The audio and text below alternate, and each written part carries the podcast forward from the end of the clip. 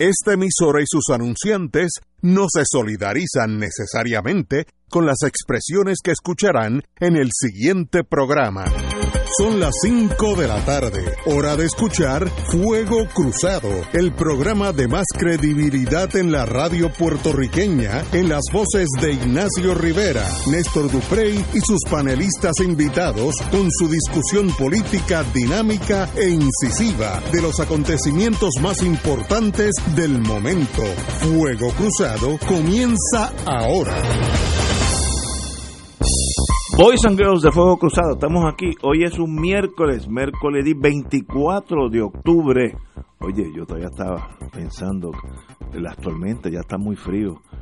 Este mes ha volado. Yo todavía pensaba que estaba en noviembre, estamos casi terminando octubre, así que ya mi nena allá en New Hampshire me dice que amaneció a 40, así que ya el otoño llegó a New Hampshire y quiere decir que se enfría el Atlántico Norte.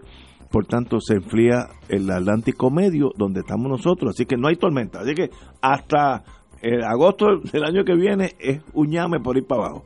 Hay que velar las lluvias y las cosas, pero eso es una cosa pequeña al lado de una tormenta. Yo estoy todavía traumatizado por María. Estuve 3 meses subiendo 19 pisos, cocinando en una cocina comunal en el piso 17, hice amistades porque todo lo malo es bonito.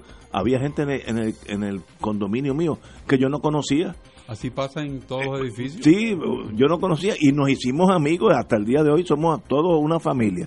Así que, pero hasta el año que viene, let it be. Oye, tengo una orden. Lo malo es ser abogado, que uno vive en el mundo de abogados. United States of America versus Commonwealth of Puerto Rico, una orden del juez Gelpi, Gustavo Gelpi, que lo que dice es algo que uno tiene que analizarlo y respirar hondo porque no hay forma. La orden dice, voy a traducirla en inglés: el gobierno de Puerto Rico tiene que demostrar causa, show cause, antes de noviembre 1.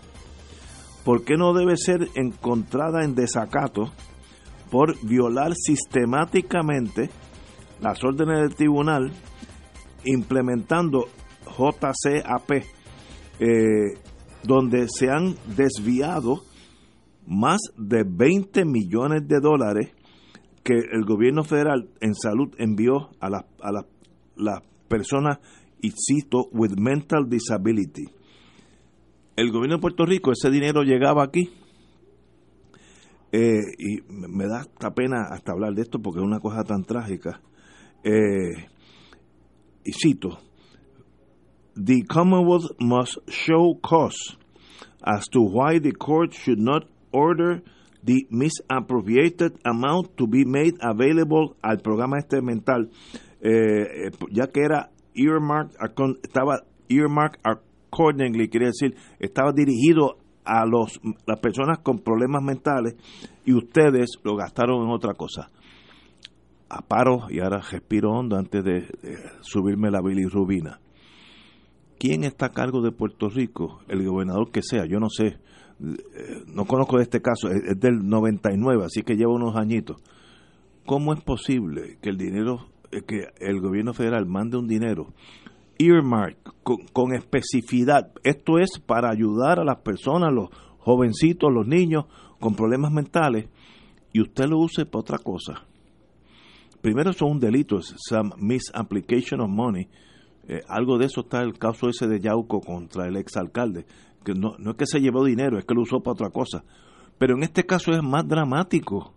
Están hablando de gente que necesitaba ayuda mental, ayuda psiquiátrica o médica, no sé, en ese mundo yo no sé mucho.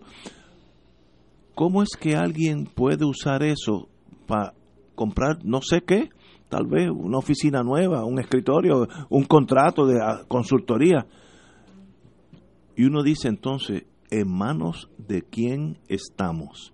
Y lo bonito de este caso es que es del 99, así que no estoy hablando de los últimos 2 o 3 gobiernos. Echemos 3 o 4 gobiernos y están impari delictos. Todos han hecho lo mismo. Y el juez Gelpi, con una paciencia de un elefante, dice, me demuestran por qué yo no debo encontrarlo a usted, el jefe de esta salud, lo que sea, en desacato. Y que esos 20 millones que usaron para otra cosa, que estoy seguro que alguien se compró un cajo bonito con ese dinero, me lo devuelva al gobierno federal. Una tragedia porque demuestra callosidad en el aspecto humano del ser humano. Y si usted, gobierno, no le importan la gente pobre, la gente discapacitada, usted está de más en el gobierno que sea. Compañero. Eso demuestra, Ignacio, que el modus operandi, la cultura de los gobiernos, como tú mencionas, esa orden pues está emitida en un caso que no precisamente sobre esos 20 millones, sino sobre el funcionamiento del programa. Eso es lo que quiere decir. Que las cosas no han cambiado, porque cuando uno escucha al presidente Trump, en este momento y post María, que es lo que estamos hablando, el mismo problema es el que impide que Puerto Rico haya recibido con la celeridad apropiada los fondos. ¿Por qué? Porque empiezan a usarse de una forma distinta para lo que fueron destinados.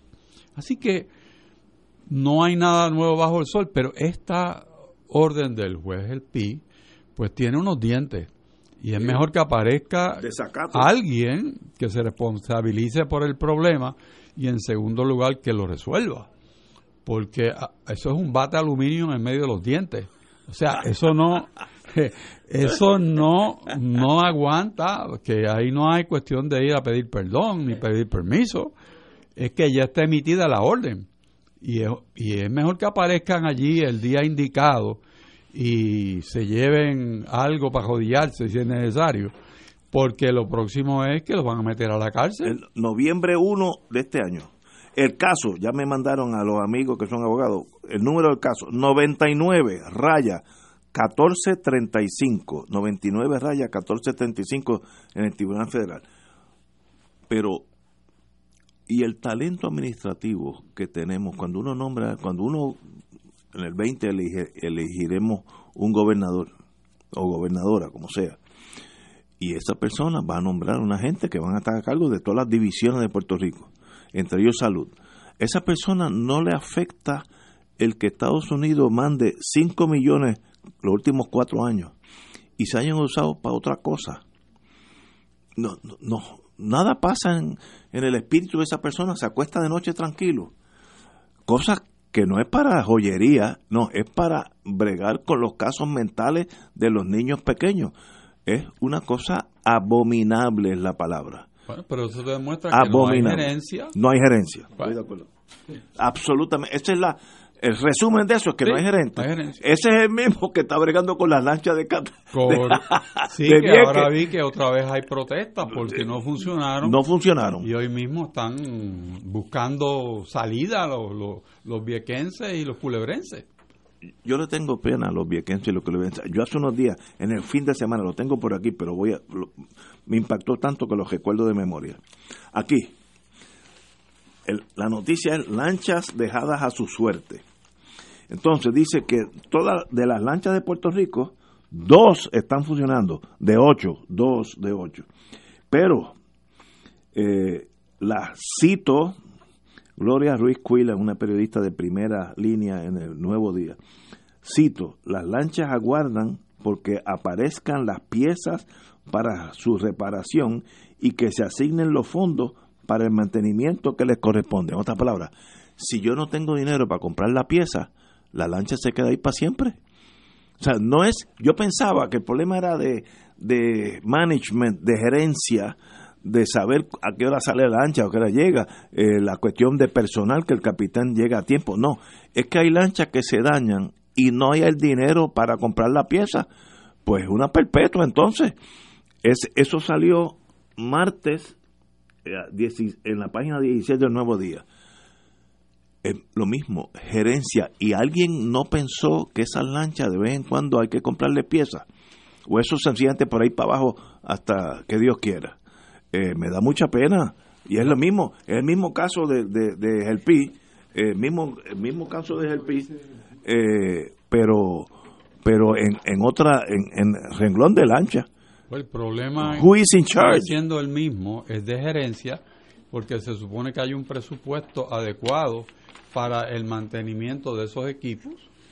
Así que si no hay los fondos, probablemente es que se utilizaron para otras cosas dentro de esa unidad, que no es el propósito que se presupuestó, porque es imposible uno tener un sistema de automóviles, de lanchas, de aviones, que sabes que está ordenado por horas de uso de motores, seguro, por viajes, el desgaste es estimable.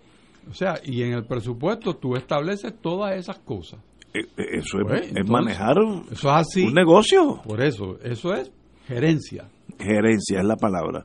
Y me da mucha pena porque ese caso tétrico del dinero que han usado para otras cosas, que el juez Gelpi dice en una nota personal dentro de la orden: "It is quite embarrassing for the undersigned to issue the present order." Para mí es un bochorno, embarrassing, me siento inquieto para emitir esta orden, pero tengo que hacerlo ya que se está perjudicando las víctimas que ese dinero estaba supuesto a ayudarlo. Y el mismo juez dice: me da mucha pena emitir esto, pero tengo que indicarle a ustedes que van a estar en desacato ante el Tribunal Federal. Pero no es el desacato, es por qué llegamos aquí, dónde han ido esos 20 millones. A mí me gustaría ser un contable forense. Si no tuviera nada que hacer y meterme allí con el poder que me diera el Estado, es el ¿dónde fueron a tener esos 20 millones? Sería interesantísimo averiguar si fueron estudios de eso, contratación de abogacía, que es una buena forma, de servicios legales, perdón, que es lo mismo, de relaciones públicas, uno que otro carro. Ese dinero se usó para eso y no para lo que tenía que hacer. Es un bochorno, es un dolor en mi alma saber que eso está pasando en este país. Uno asume que estos son países de esos que uno lee en el periódico, que no sirven para nada. No, este es el nuestro, donde nosotros estamos viviendo. Y eso pasó, tanto así que el juez emitió esa orden ayer. Y me da mucha pena tener que pasar sobre ella en este momento, porque de verdad que es una tragedia. Y como tú dices, Héctor, muy, muy bien analizado, eso es falta de gerencia. El que está a cargo del cafetín no sabe que de vez en cuando hay que comprar agua o licores para que mañana cuando llegue el cliente pues tenga agua o licores. No, es cuando se acaba eso, pues entonces, ¿qué hacemos? Ah, no, que venga FEMA y busque el agua. No, eso es gerencia. Usted o es el good manager o el bad manager. Me da la impresión que en Puerto Rico hay muchos gerentes que no saben lo que están haciendo porque los han nombrado más bien por política que por talento administrativo. Son dos cosas aparte. Tú puedes ser un genio en cohetería y ser un mal administrador. Son dos talentos diferentes. Tú puedes ser el mejor abogado del mundo y no saber por qué estacionas en el parking número tal y no en el X, ¿sabes? Todo en la vida tiene... Y la gerencia es un talento que aparentemente, en este caso, y ni hablar de las lanchas, la gerencia es cero. No hay gerencia. Mi pregunta, it's the romantic in me. ¿A dónde fueron a tener esos 20 millones? Me gustaría, por curiosidad, ¿a dónde fueron a tener 20 millones de dólares? Señores, vamos a una pausa. Fuego Cruzado está contigo en todo Puerto Rico. A los 16 morí en un accidente de auto. A los 54 me convertí en abuelo. A los 31 fundé mi propio negocio. A los 43 le di la vuelta al mundo. A los 29 fui padre por primera vez. Cuando donas tus órganos, vives más allá de tu vida. Lifelink de Puerto Rico, regístrate como donante en donavidapuertorico.org. Tiene cáncer de próstata metastásico, recibió quimioterapia y la enfermedad continúa. Llame a Pan-Oncology Trials al 787-407-3333. Pan-Oncology Trials, empresa de investigación clínica de calidad para pacientes con cáncer en Puerto Rico. 787-407-3333. Este es el plan para usted, para usted, para usted. No te arriesgues a que tu médico no acepte tu plan. Con Triple S Advantage tienes una amplia red de médicos primarios y especialistas de calidad disponible para ti. Llama al 1-877-207-8777. Lunes a domingo, 8 a.m. a 8 p.m. Este es el plan para usted. Triple S Advantage es un concesionario independiente de Blue Cross Blue Shield Association. La red de proveedores puede cambiar en cualquier momento. Recibirá notificación cuando sea necesario. Fanático del deporte, la mejor información y el mejor análisis lo escuchas los sábados a las 2 de la tarde por Impacto Deportivo con Javier Sabat y el más completo elenco en deportes por Radio Paz 810 AM y en las redes sociales Facebook, Impacto Deportivo, Radio PR, Twitter e Instagram, Impacto_Deport. Juntos, impactando el deporte nacional.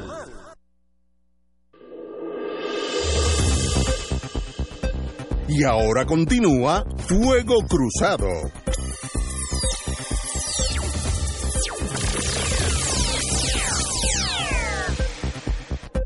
Amigos, vamos a hablar de los carros Toyota. Si estás buscando un auto, anota bien este número, que yo tengo acá, yo estoy en eso, así que tengo que apuntarlo. 787-945-7803. 787-945-7803. Esa es la línea directa de la mega liquidación Toyota, de Toyota de Bayamón en la 167. Están liquidando todo el inventario de este año para hacer espacio para las unidades 2020. Hay unidades al costo y hasta por debajo del costo. Esa última me interesó a mí. Además, están liquidando autos rescatados de bancos, cooperativas y de 22 subastas en los Estados Unidos. Hasta $5,500 por debajo de su valor.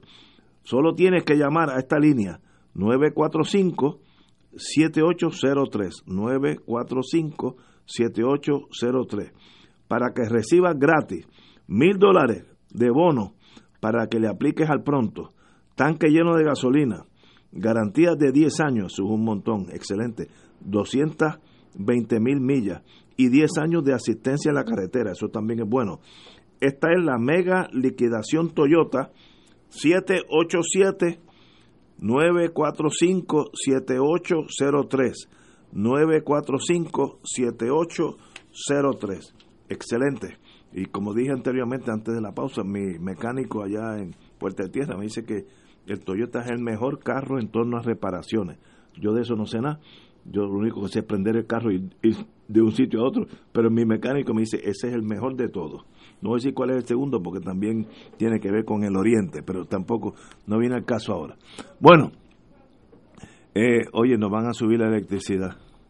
Pero el director ejecutivo de Energía Eléctrica alega que el aumento a la factura es una orden del negociado de energía. Eso a mí me ayuda mucho porque ahora sé por qué voy a pagar más, pero el problema es que va a ser más cara la electricidad el mes que viene. Oiga, antes que usted siga con eso, yo acabo de llegar. Diga usted. Te estaba regalando carro y eso. La Toyota. Ahí. Si tú quieres, que tú tienes Toyota. Yo tengo Toyota. Ajá, pues mira. Sí, pero a lo mejor voy a necesitar. I have a deal for you. Ahora estoy como Trump. Yo tengo que necesitar cambiar el carro. Pues usted es el hombre. Pronto. No, yo déjame dar. Pero aguanta carretera. Para correr la isla. Yo voy a hablarte de eso. Sí. Porque tengo aquí la. Pero tiene que ser que se pueda correr la isla. ¿Cómo que correr la isla? Bueno. Que yo pueda correr la isla con él. Bueno, pero. Pues llegar a Miami, ¿tú quieres? Sí, no, pero me conformo que pueda correr la isla. Usted va a ser así. Sí. De aquí a. Yo tengo que hablar con usted. Sí, ya mismo. De ese negocio. Toyota. De ese. 945-7803. Sí. 945-7803. Y aquí tenemos, uno de nosotros tenemos ya un Toyota y yo voy por ese camino. Bueno, doy fe que son buenos. Mi mecánico, que yo ese es mi el equivalente a mi cura en mi iglesia. Yo tengo un mecánico que es mi cura en carro. Lo que él dice, yo hago. Y él dice, ¿quién es? De Santana. Santana allá en Puerto Rico. En Puerto Rico, ese es el mejor hombre. Ese hombre es el gurú de los carros. Te arreglas desde un tanque Sherman hasta tu carro. Pero un submarino chino, sí, te lo dan y lo arregla. Ese hombre es un genio. Sí. Bueno, en la San Agustín allá. En la San Agustín en Puerto Tierra. Oye, pero vamos a asumir, va a subir electricidad entre .64 y 1.79 al mes, pero electricidad dice que no nos preocupemos. No puedo manejar esto porque eso es una orden del negociado de energía. Ah, pues si es una orden yo no me tengo que preocupar, pero tengo que pagarla. Y van a subir, van a recaudar 14 millones para dárselos a ellos para hacer una promoción de eficiencia energética. Pues no me hagan la promoción, ya yo doy por sentado que eso es bueno, no me hagan la promoción. Se van 14 millones. Mira, en la promoción. No puedo manejar esto. Pero aquí veo ahí no habrá un tumbólogo envuelto. No, pero espérate, porque llega algo aquí de esta tarde, de las 4 y 10 de la tarde, del legislador representante por el precinto 4, Víctor Párez, del PNP. Querido amigo, lo conozco hace muchos años, trabajó en la Cámara de Representantes antes de ser legislador. Y escribe aquí: a raíz de mi petición para que se dejara sin efecto el anunciado aumento de luz en la factura, me comuniqué con el ingeniero Edison Avilés, presidente del negociado de energía de Puerto Rico, y me notificó que el aumento no va. Ah, bueno. Y se dejará sin efecto. ¿Qué confirmar eso? Pero eso lo hizo un senador, el representante. Representante Víctor Pared. Pero cito ahora. ¿Del PNP? Estoy citando al jefe de José Ortiz, jefe de electricidad, dice, cito, el negociado de energía nos ordenó a recuperar 13 millones para dárselos a ellos para hacer una promoción de eficiencia energética. Yo no necesito promoción de nada. Brínquense los 13. Eso es como, ¿te acuerdas aquella promoción que hicieron para el tubo verde? Aquel tubo verde, el gasoducto. El gasoducto. Se gastaron como 5 millones en promoción, un tubo que nunca, no tiraron en los primeros 100 metros. No, pero es peor, expropiaron los terrenos para poner el tubo. Así es. Exacto. Así. Y contrataron a un individuo que no sabía nada de energía, que a la vez subcontrató. Fue tan inteligente, creo que es arquitecto o ingeniero. Sí. Entonces se fue a Houston y digo, miren, yo no sé. ¿Quién sabe aquí de esto? ¿Quién sabe de tubología? Y todos los americanos dicen, dame aquí 2 o 3 millones y tú vas a ver cómo yo te pongo un tubo. Y iba a cruzar por el mismo medio de las juntas, que es montañoso. Es una locura. Pero bueno, gracias. Oye, pero gracias que no sucedió. Pero 13 millones para promoción de la eficiencia energética. De verdad, Puerto Rico, un país quebrado en una energía eléctrica que está quebrada, necesita promover advertisement. No es poner un tubo, no es poner un abanico de esos de sol, de viento, perdón. ¿Quieres uno? Ahí en la calle. En la Kennedy. Que me lo regalan. Tú sabes que cuando uno se pone viejo, en el caso mío, uno se va poniendo maniático. Y yo no soy excepción. Yo paso por ahí para ir al PX o para ir a Sam. Cuando veo esa cosa que creo que costó 7 millones parada hace más de 2-3 años, digo, pero ¿a quién se le ocurrió esa idea? Parece funciona, como diría mami, con corriente. Sí, era. Funciona con corriente, no funciona con viento. Pero ¿qué clase de símbolo a la ineficacia? Eso tiene que ser un símbolo. Eso hay que hacerle un monumento a la corrupción. Exacto. Eso hay que denominarlo el monumento a la corrupción. Si tú extiendes la vista un poco más adelante, si vas de tu destino hacia San Juan, hay un museo vacío. Que hay un elefante adelante. Ajá. Sí. Eso es como un parque de diversiones de los corruptos. Sí, es como el Coney Island de los corruptos. Tiene tiene un molino de viento que funciona con luz eléctrica y tiene un museo de animales Que hubo que sacarlo. Que hubo que sacarlo porque era como una especie de... Sí, porque hubo que sacarlo porque... Era personal. Sí. Los animales que eran animales normales y corrientes, pero que fueron disecados, sí, pues empezaron a recibir todo tipo de animales que se comían y afectaban todo el entorno, así que hubo que botarlo. Sí. No me digas eso. Sí, señor. Sí, eso era de un panita de Santini. Ahora, espérate. Sí. Entonces no te extrañes de la orden con que empezaste el programa. Sí, claro. Sí, no, es que esto es un mismo ciclo. Ahora, yo en esto soy tal vez, se me sale el lado verde. Como un ser humano coge un avión, para en Londres, coge otro avión, va a Kenia, paga $50,000 y le pega un tiro a un elefante y lo tira patas arriba. En ese ser humano, ¿qué pasa por la mente de matar un elefante y traerlo para acá y ponerlo allí? Pues chico. Pero no, es que yo, mira, si fuera gratis y si funcionaran, yo, gobernador, no permito eso. Es que eso es un símbolo de la barbarie del ser humano. Oye, me escriben aquí, es más complejo. El Coney Island de los corruptos, mira todo lo que tiene. Eso está bueno. Tiene un molino de viento... Que no funciona, que funciona con luz eléctrica. Con luz eléctrica, eso es único en el mundo. Tiene un museo de animales que era básicamente para una persona. Y que tiene, me dice aquí un amigo mío, el freezer más caro del mundo. ¿Cuál es el freezer? Allá adentro en el museo. Ah, para los animales. Y entonces tiene más arriba el campo de golf una zona inundable. Sí. Ese que campo nadie lo puede usar. Nunca funcionó. Ahí hay tres, sí, pero en el mismo bloque. El Coney Island de los corruptos. Eso está extraordinario.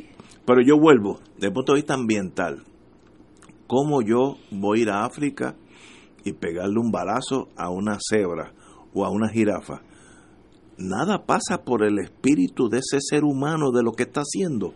¿O es que yo sencillamente soy un flower children, me quedé en Woodstock allá? No, porque fíjate tú que, ¿cómo es posible? Que eso hace un tiempo atrás hubo una crisis gubernamental y uno de los funcionarios estaba en cacería. ¿Tú no te acuerdas de eso? Sí. En África. El de fomento, algo así. Sí, el de fomento. Bacó. Pero mire, pero no. Pero di el nombre, porque no sea genérico. Alberto Bacó, ¿tú no te acuerdas? Yo, que se fue de cacería. A pegarle un tiro a un búfalo. ¿Con quién andaba? No, yo no sé. ¿Tú sabes por qué no salió en los periódicos? No. ¿A que tú no viste esa noticia en el Nuevo Día? No, posiblemente se me olvidó. ¿Verdad? Porque yo olvido lo que... No, pero tú sabes por qué no salió, ¿verdad? No. Porque andaba con una de las... de la Ferrer del mundo. Muy bien. Pero, ¿qué yo hago pegándole un tiro a un... Pero ¿por qué tú quieres desviarte? No, yo... Tú te fuiste... No, es que... Sí. Con razón se me olvidó todo. No, tú te has ido, mira, tú te has ido de una especie de Wild Kingdom. Tú veías Wild Kingdom. Sí.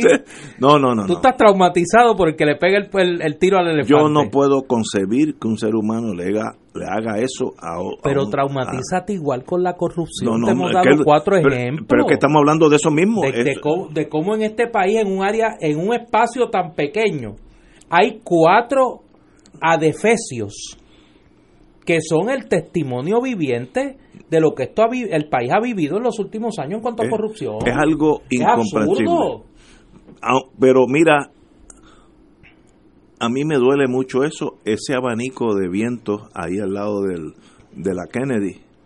Cada vez que paso me altera las emociones mías. El que hizo eso, lo hizo con la mala sangre de...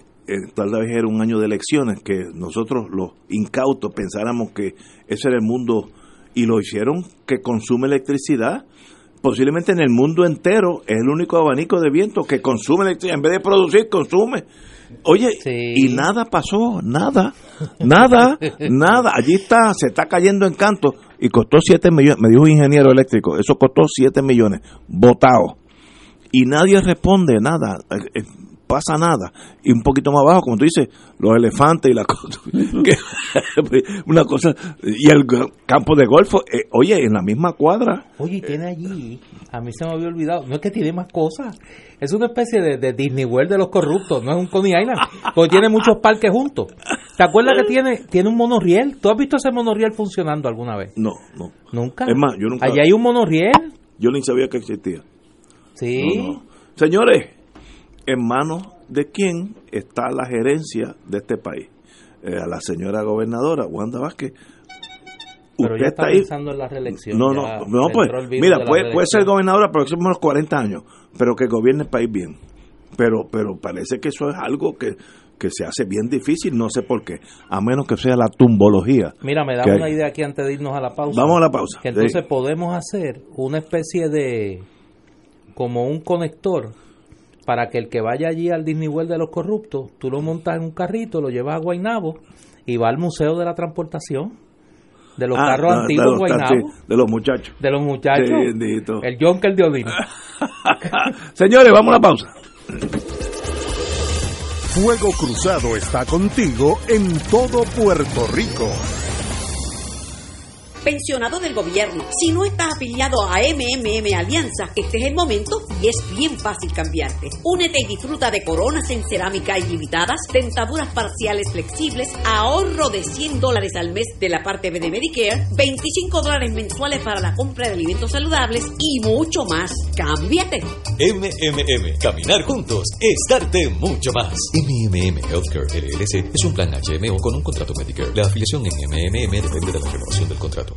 En Barrio Chino, Asian Rican Cuisine, encontrarás una variedad de platos chinos y criollos. Puedes combinar estos sabores para saciar tu paladar con lo que te gusta. Pepper steak con arroz mamposteado, bistec encebollado con arroz chino, pollo a la naranja, agridulce, al ajillo, enchilado o a la plancha, mofongo de yuca, pionono spring rolls, dumplings, sopas lo mein, arroz Barrio Chino con amarillos dentro y mucho más. Estamos localizados en el Food Court de San Patricio Plaza.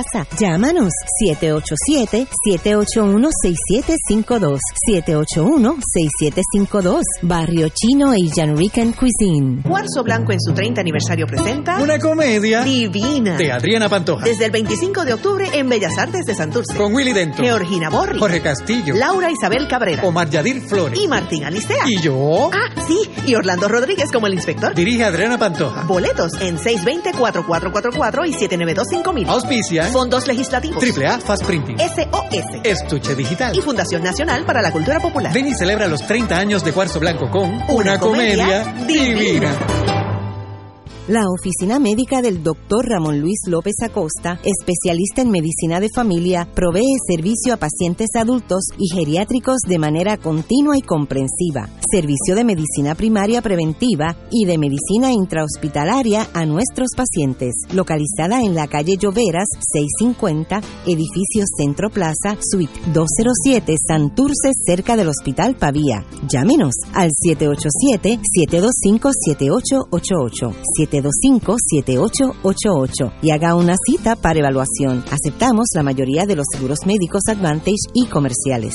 Cáritas de Puerto Rico está celebrando 5 décadas de compromiso con Puerto Rico, servicio y caridad, ayudando a miles de familias necesitadas cada año. Te invitamos a nuestra gala de 50 aniversario el 16 de noviembre en el Salón San Rafael de la Parroquia San José de Villa Caparra a partir de las 6 de la tarde. Donativo $75 por persona. Incluye cóctel, cena y sorteo de regalos. Música de José Nogueras y su orquesta. Vestimenta semiformal. Para información de boletos puede llamar al 787-349-53, porque como el oro, nuestras obras brillarán. Y ahora continúa Fuego Cruzado.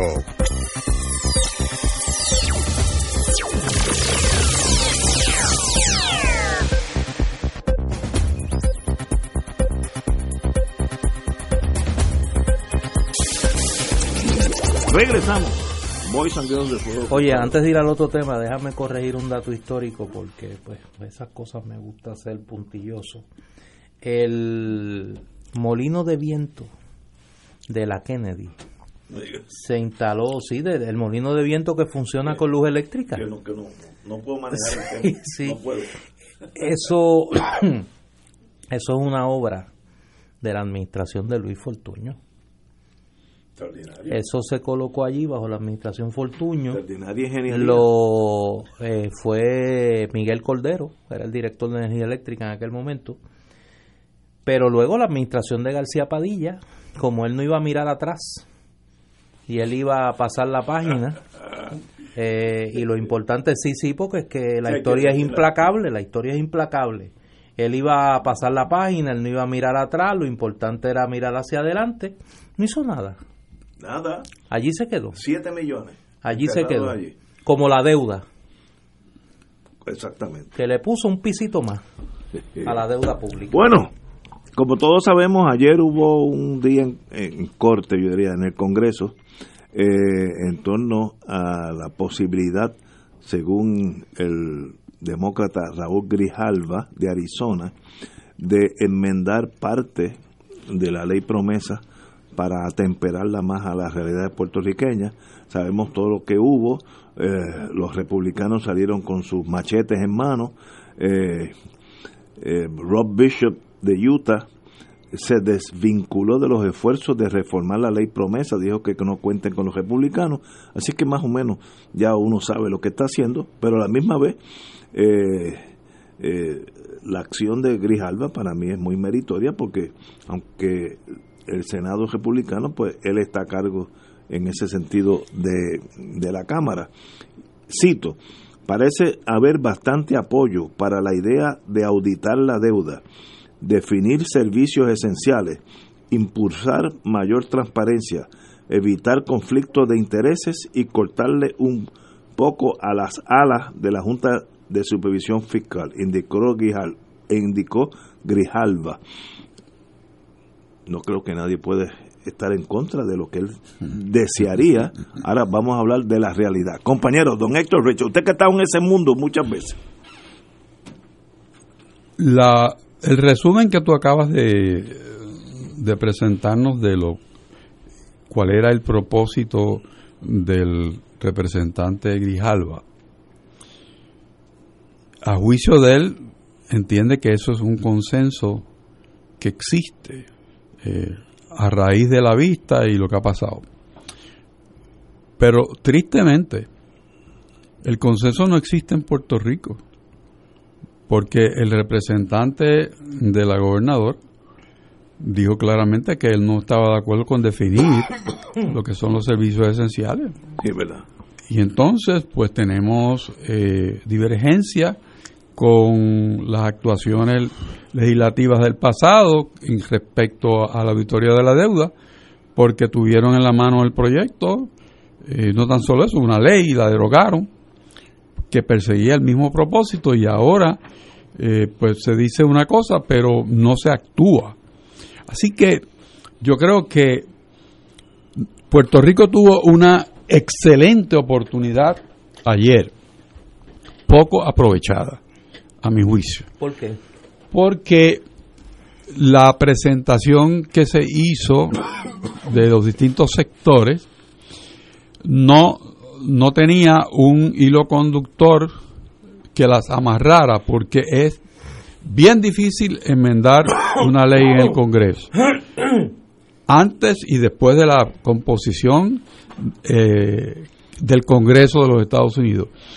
Pero si los puertorriqueños no estamos nosotros mismos de acuerdo en cuáles son las cosas esenciales para que esto funcione mejor, nadie nos va a hacer el trabajo a nosotros. O sea, yo creo que el representante Grijalva y su comisión han tirado del juego quizás 7 innings, pero no van a tirar los 9. Nosotros tenemos que hacer algo. Y no puede ser ir allí a pajarear y no aportar nada. O sea, porque ¿cuál es la gran aportación? Bueno, nadie salió dueño de ninguna idea. Nadie se proclamó allí, mira, yo estoy de acuerdo con esto y vamos a hacer esto y esto y esto. ¿Dónde está el plan? Sí, no hubo eso no está allí. Lo que sí tenemos es una reunión de personas que hablaron para sí, pero no hablaron desde la perspectiva de que estoy en una vista en el Congreso tiene un récord, yo tengo que levantar un récord que tenga esta y estos propósitos para que luego se pueda recoger algo que sea aceptable para un Congreso dividido, si es que llegáramos a eso. Probablemente ni lleguemos a eso, pero la gran oportunidad de tú centrar parte de los ojos del Congreso de los Estados Unidos en Puerto Rico, eso es un logro extraordinario. Y esa es una oportunidad perdida para nosotros presentar una cohesión en cuanto a unas ideas sencillas. Y no se requiere gran cosa. Lo que sí requiere es que la gente hable antes de sentarse allí, porque no son posiciones diferentes del gobierno de Puerto Rico. O sea, el Senado y la Cámara tienen unas ideas, el Ejecutivo tiene otras. O sea, ¿qué iba a decir? Imagínate que fuera un tribunal y tú tienes una empresa que tú tienes un ejecutivo vicepresidente que dice A y el otro dice B. Dice, bueno, aquí no hay caso. Yo no puedo resolver esto porque ustedes no saben lo que están pidiendo de este tribunal. Así que yo francamente siento que Puerto Rico perdió una excelente oportunidad y que también las personas que fueron allí a deponer pudieron salir de allí dueños de una idea, que sean líderes de Puerto Rico y digan, mira, por aquí es que vamos a ir para lograr este propósito. Eso no pasó. Pasó como en la vista en el Tribunal Supremo, que los que fueron de Puerto Rico salieron allí a contar lo que había pasado allá adentro. No, ¿qué es lo que tú piensas? No me digas lo que hicieron los jueces. No me digas lo que dijo el abogado. No, ¿qué tú piensas? Tú dices que tú eres el líder de este país. ¿Hacia dónde tú me vas a llevar? ¿Cuál es la meta tuya como líder para llamarte tal? Que no sean líderes de hacer encuestas y entonces decir lo que la gente piensa. Eso no es ser un líder. Se supone que tú orientes, no que te orienten a ti. Para eso tú pagas asesores. O sea, así que yo creo que esa oportunidad quedó a un lado. Gracias a Dios que Grijalva ha seguido manteniendo esto en curso. Él es el capitán. Pero bendito si nos está ayudando, porque lo vamos a dejar solo. O sea, ¿cuál es el objetivo? Puerto Rico no tiene un propósito, uno solo, que pueda articular en función a la unidad. Parecería que la auditoría de la deuda pudiera hacer eso. Sin embargo, las actuaciones son contrarias. Que definir servicios esenciales que esté en la ley podría ser, pero Omar Marrero dijo que no. Que no convenía definirlo. Pero eso no es contraproducente a los intereses de los puertorriqueños. Ignacio, yo creo que precisamente ese es mi punto. La gran oportunidad perdida. Perdida. Porque si tú vas unido, ese es el récord congresional. Ese es el récord. Allí, ¿cuál es el récord congresional? Un revoltillo. Sí. Un revoltillo. Ay, Dios. Y sencillamente, digo, la idea tuya es incuestionable. Si vamos todos con una misma agenda, brincando las tribus, en los tutsis y los hutus, saliendo de eso por un momento, yo creo que avanzamos más que si sencillamente más bien nos contradecimos unos a otros. Seguro. Pues se neutraliza, pues se quedó en cero. Como tú dices, una gran oportunidad que no sucedió nada por nuestras divisiones hasta absurdas. Pero es que esa ha sido la historia de Puerto Rico en su relación con el Congreso desde la década de los 90 del siglo pasado. O sea, la última vez que Puerto Rico, el liderato político fue unido al Congreso, a algo, fue cuando en el 89 al 91 Rafael Hernández Colón, Rubén Berríos Martínez y primero Baltasar Corrada y luego Carlos Romero Barceló y luego Pedro Rosselló fueron a plantear la solución al problema colonial de Puerto Rico y luego los esfuerzos que se hicieron por Rafael Hernández Colón y Don Luis Aferré para primero darle respiración artificial con la iniciativa de la Cuenca del Caribe y luego tratar de salvar las las empresas de la sección 936, la aplicación a Puerto Rico de la sección 936 del Código de Rentas Internas. De ahí en adelante, lo que ha sido es viajes para mostrar nuestra división. Correcto. En el Congreso de los Estados Unidos, en todos los temas. Lo más cercano a un esfuerzo unitario fue el esfuerzo de líderes del Partido Popular y del PNP con el tema de la paridad en los fondos de Medicare y de Medicaid. Los demás no. Ni aún la exención de Puerto Rico de las leyes de cabotaje ha tenido en tiempos recientes unidad de propósito del liderato político puertorriqueño, porque hay que recordar que Jennifer González se opuso y primero Luis Fortuño se opuso. La ley promesa es en gran medida, y eso hay que recordarlo, fruto de la división del liderato político puertorriqueño.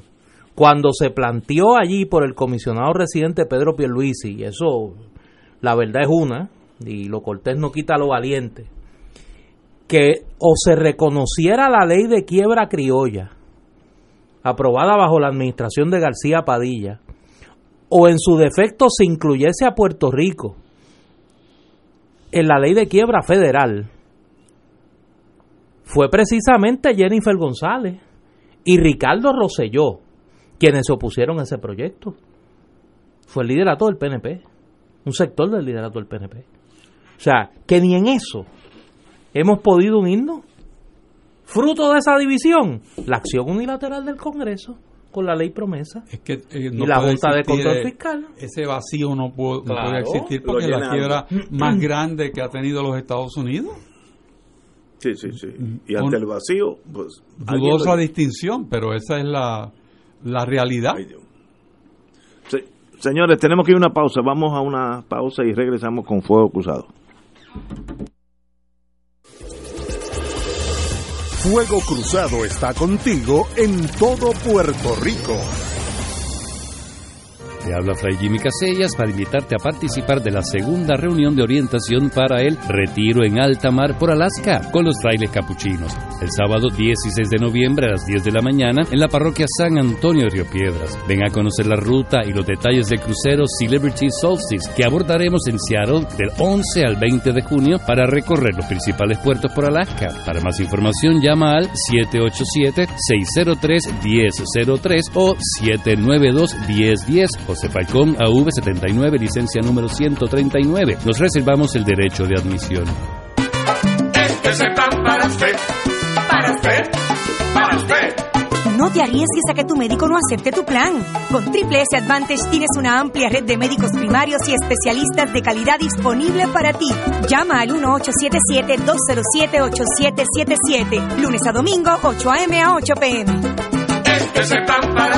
Triple S Advantage es un concesionario independiente de Blue Cross Blue Shield Association. La red de proveedores puede cambiar en cualquier momento. Recibirá notificación cuando sea necesario. En una presentación de PSB, este año, Oro 92.5 FM y MMM, Caminemos Juntos, vuelven al escenario de Bellas Artes con el magno concierto del Bolero a la Balada Sinfónico. Domingo 10 de noviembre, 5 de la tarde en Bellas Artes de San Juan, con la Orquesta Filarmónica de Puerto Rico, dirigida por el maestro Roselín Pabón. Presentando las voces de Sofi de Puerto Rico. Ayer cuando nos separamos. El polifacético Rafael José. Contigo, mujer. La carismática y dulce Michelle Brava. Si yo encontrara un alma. La nueva voz y el talento de Juan Pablo Díaz. Pero no fue suficiente. No fue suficiente. Y como invitado especial, Glenn Monroe. Del Bolero a la Balada Sinfónico, domingo 10 de noviembre, 5 de la tarde, Bellas Artes de San Juan. Compra tus boletos ya en Ticket Center, 792-5000, Boletería de Bellas Artes, 620-4444 y PSB, 787-436-8773. Ustedes lo pidieron y Oro 92.5 FM y MMM los complace con el auspicio de Tena. Comparta confiado una vida plena. Aceite Betis, sabor Betis, por encima de todo. Fresh Mart. es para todos. Life Link de Puerto Rico. Cuando donas tus órganos y tejidos, vives más allá de la vida. SPS Specialty Pharmacy Services Inc. Caguas, contigo en el cuidado de la salud. 787-704-2025. Produce PSB. Te invita. Oro 92.5, Radio Paz 810 AM y Canal 13. Y ahora continúa Fuego Cruzado.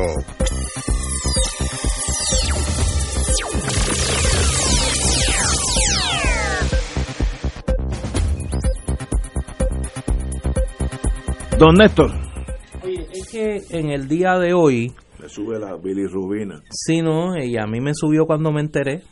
Y me imagino que todos los que apreciamos las libertades en Puerto Rico, independientemente del color partidista. Hoy la comisionada electoral del Partido Independentista Puertorriqueño, María de Lourdes Santiago, ha hecho una denuncia que a mí me parece altamente preocupante, y yo tengo que admitir que me preocupó. Y me preocupó por de quién viene, por la historia de quién viene, y por las consecuencias que tiene para los derechos fundamentales de los electores en Puerto Rico. El día de hoy, María de Lourdes Santiago denuncia que el Partido Popular Democrático, es el segundo apellido de ese partido. Subraya democrático. Por eso lo subrayo. Y esa historia yo la conozco bien. El Partido Popular Democrático le ha pedido a la Comisión Estatal de Elecciones tener acceso a la información de los electores que han endosado la reinscripción del Partido Independentista Puertorriqueño y la petición de inscripción del movimiento Victoria Ciudadana. Aquí no estamos hablando de que el Partido Popular Democrático pueda verificar si una persona que o aspire a un cargo público, que es la razón que ellos alegan ante la Comisión Estatal de Elecciones, haya endosado o no, que derecho tiene a hacerlo, al Partido Independentista o a Victoria Ciudadana. Es tener acceso a toda la información de todos los electores que han endosado la inscripción de Victoria Ciudadana y han endosado la reinscripción del Partido Independentista Puertorriqueño. Yo voy a leer las expresiones de María de Lourdes Santiago porque me parece que recoge el sentir no solo del liderato del PIB, no solo del liderato de Victoria Ciudadana, sino de todas aquellas y aquellos en Puerto Rico que respetamos las libertades ciudadanas y particularmente el derecho del elector. Dice, se siente a leguas el olor a carpeteo.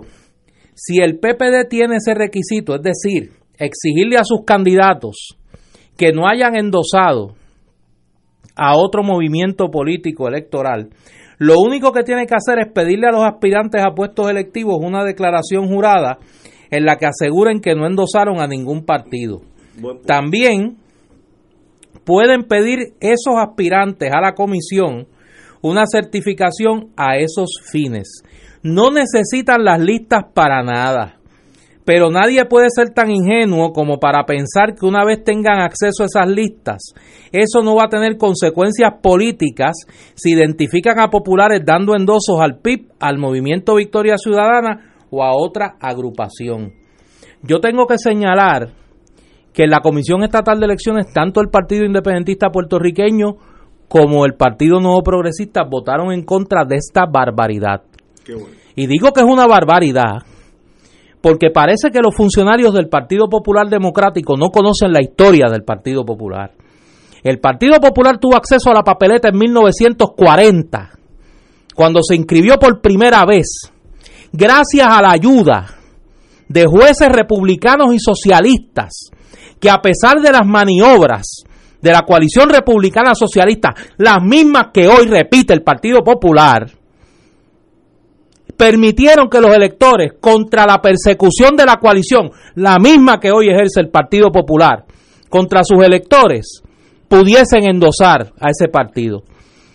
La pava llegó a la papeleta con la firma de republicanos, de socialistas, de liberales, que le permitieron ese instrumento político llegar a las elecciones de 1940. Y los republicanos no le tuvieron miedo, los socialistas no le tuvieron miedo, los liberales no le tuvieron miedo. Este liderato del Partido Popular le tiene miedo a que haya nuevas opciones en la papeleta electoral, y por eso amedrentan a los electores del Partido Popular. Y tienen una campaña de amedrentar los electores del Partido Popular.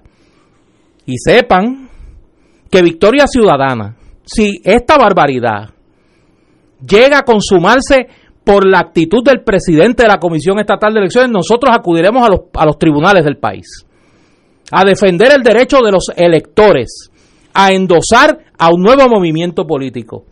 Nosotros no le tenemos miedo a que un elector endose a Victoria Ciudadana y en el 2020 vote por quien quiera. Parece que el Partido Popular sí tiene ese miedo.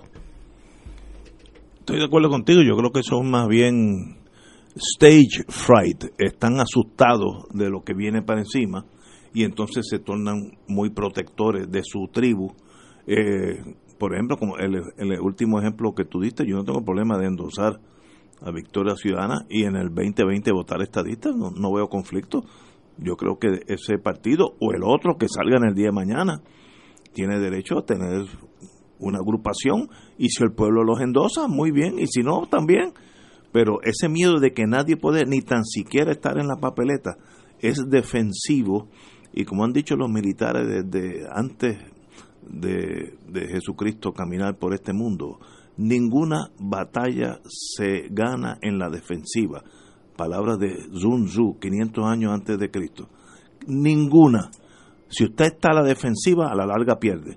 Usted en un momento dado puede estar militarmente a la defensiva con miras en un momento a ir a la ofensiva, pero defensiva nada más está muerta. Y en la política eso aplica. El Partido Popular no puede ser un partido sencillamente de que no me toquen porque yo estoy aquí, pero nadie más puede estar. Eso es defensivo y a la larga you will lose.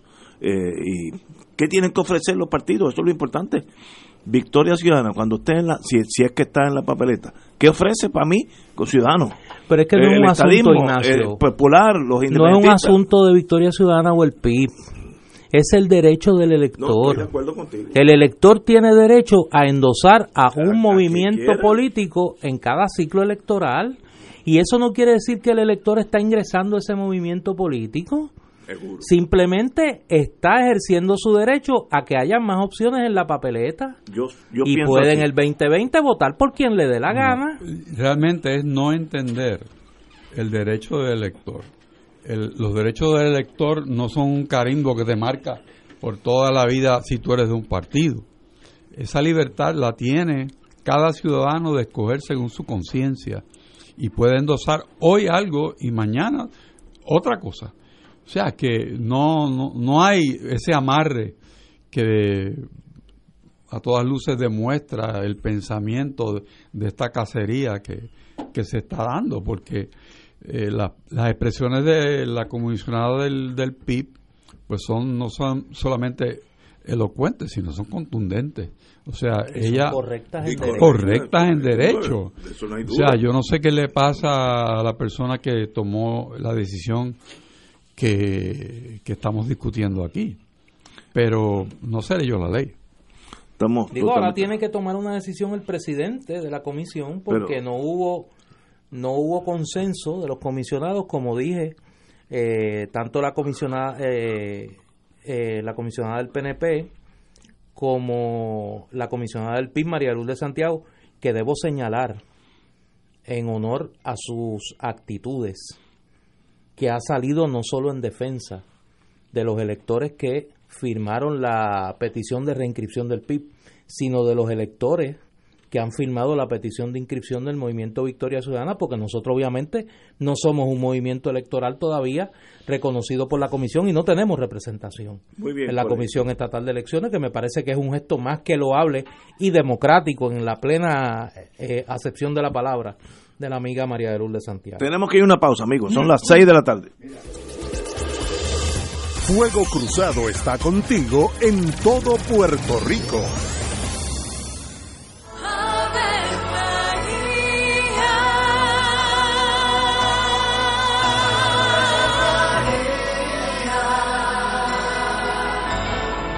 El ángel del Señor anunció a María, y ella concibió por obra del Espíritu Santo. Dios te salve María, llena eres de gracia, el Señor es contigo.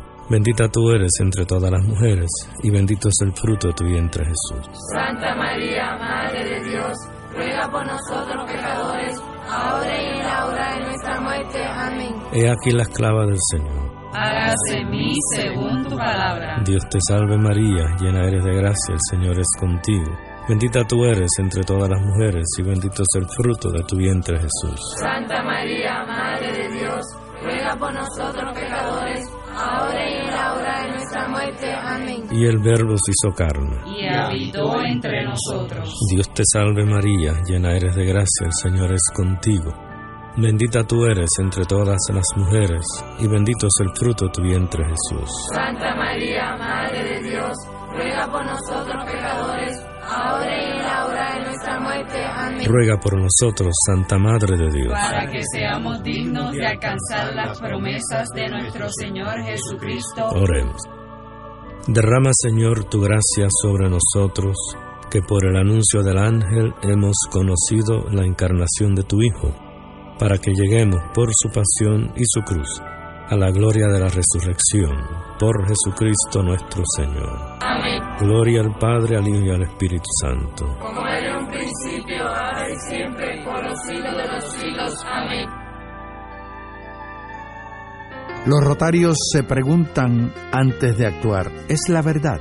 ¿Es equitativo para todos los interesados? ¿Creará buena voluntad y mejores amistades? ¿Será beneficioso para todos los interesados? Mensaje del Club Rotario de Río Piedras. Aquí la llama se enciende cada tarde a las 5 porque escuchas Radio Paz 810 AM, WKBM San Juan, y retransmite en diferido WOROFM Corozal San Juan, la Casa de Fuego Cruzado, el programa de más credibilidad en la radio puertorriqueña.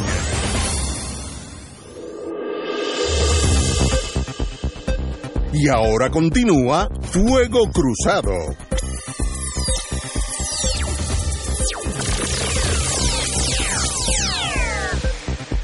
Regresamos, amigos y amigas, a Fuego Cruzado. Sale una noticia que hace 2 horas, to be exact. Encuentran posible comisión de delitos por parte del expresidente del Banco de Desarrollo, Banco de Desarrollo Económico. Una investigación especial realizada por la oficina del inspector general encontró que el presidente del Banco de Desarrollo Económico, Luis Burdiel Agudo, pudo haber incurrido en delitos de violaciones al Código Penal de Puerto Rico que incluyen, sin limitarse, malversación de fondos públicos, enriquecimiento ilícito, intervención indebida, entre otros. Además, este señor Burdiel pudo incurrir en violación a la ley de ética, así como la propia ley orgánica del Banco de Desarrollo.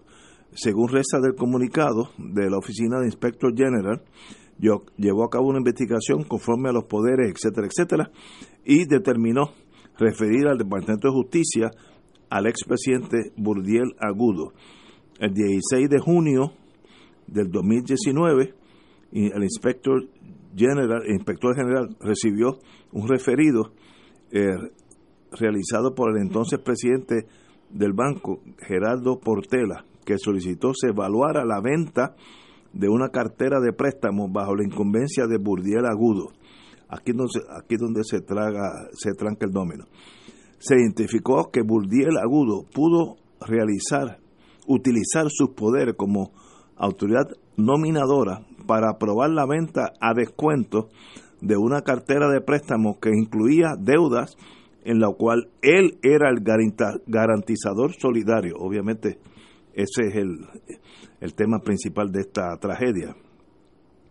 Además, Burdiel no presentó en los informes financieros toda la información concerniente a su participación en una corporación con fines de lucro en la cual ostenta interés y figura como el principal garantizador de préstamos de dicha corporación. En otras palabras, él trató de salir de unos préstamos buenos o malos a unos descuentos extraordinarios donde él era el garantizador, y obviamente se estaba beneficiando él, porque de ser garantizador a estar libre de cualquier obligación, pues obviamente es un claro interés, conflicto de interés, pero claro en el sentido clásico, ahí sí que no hay duda. Compañero, don Héctor.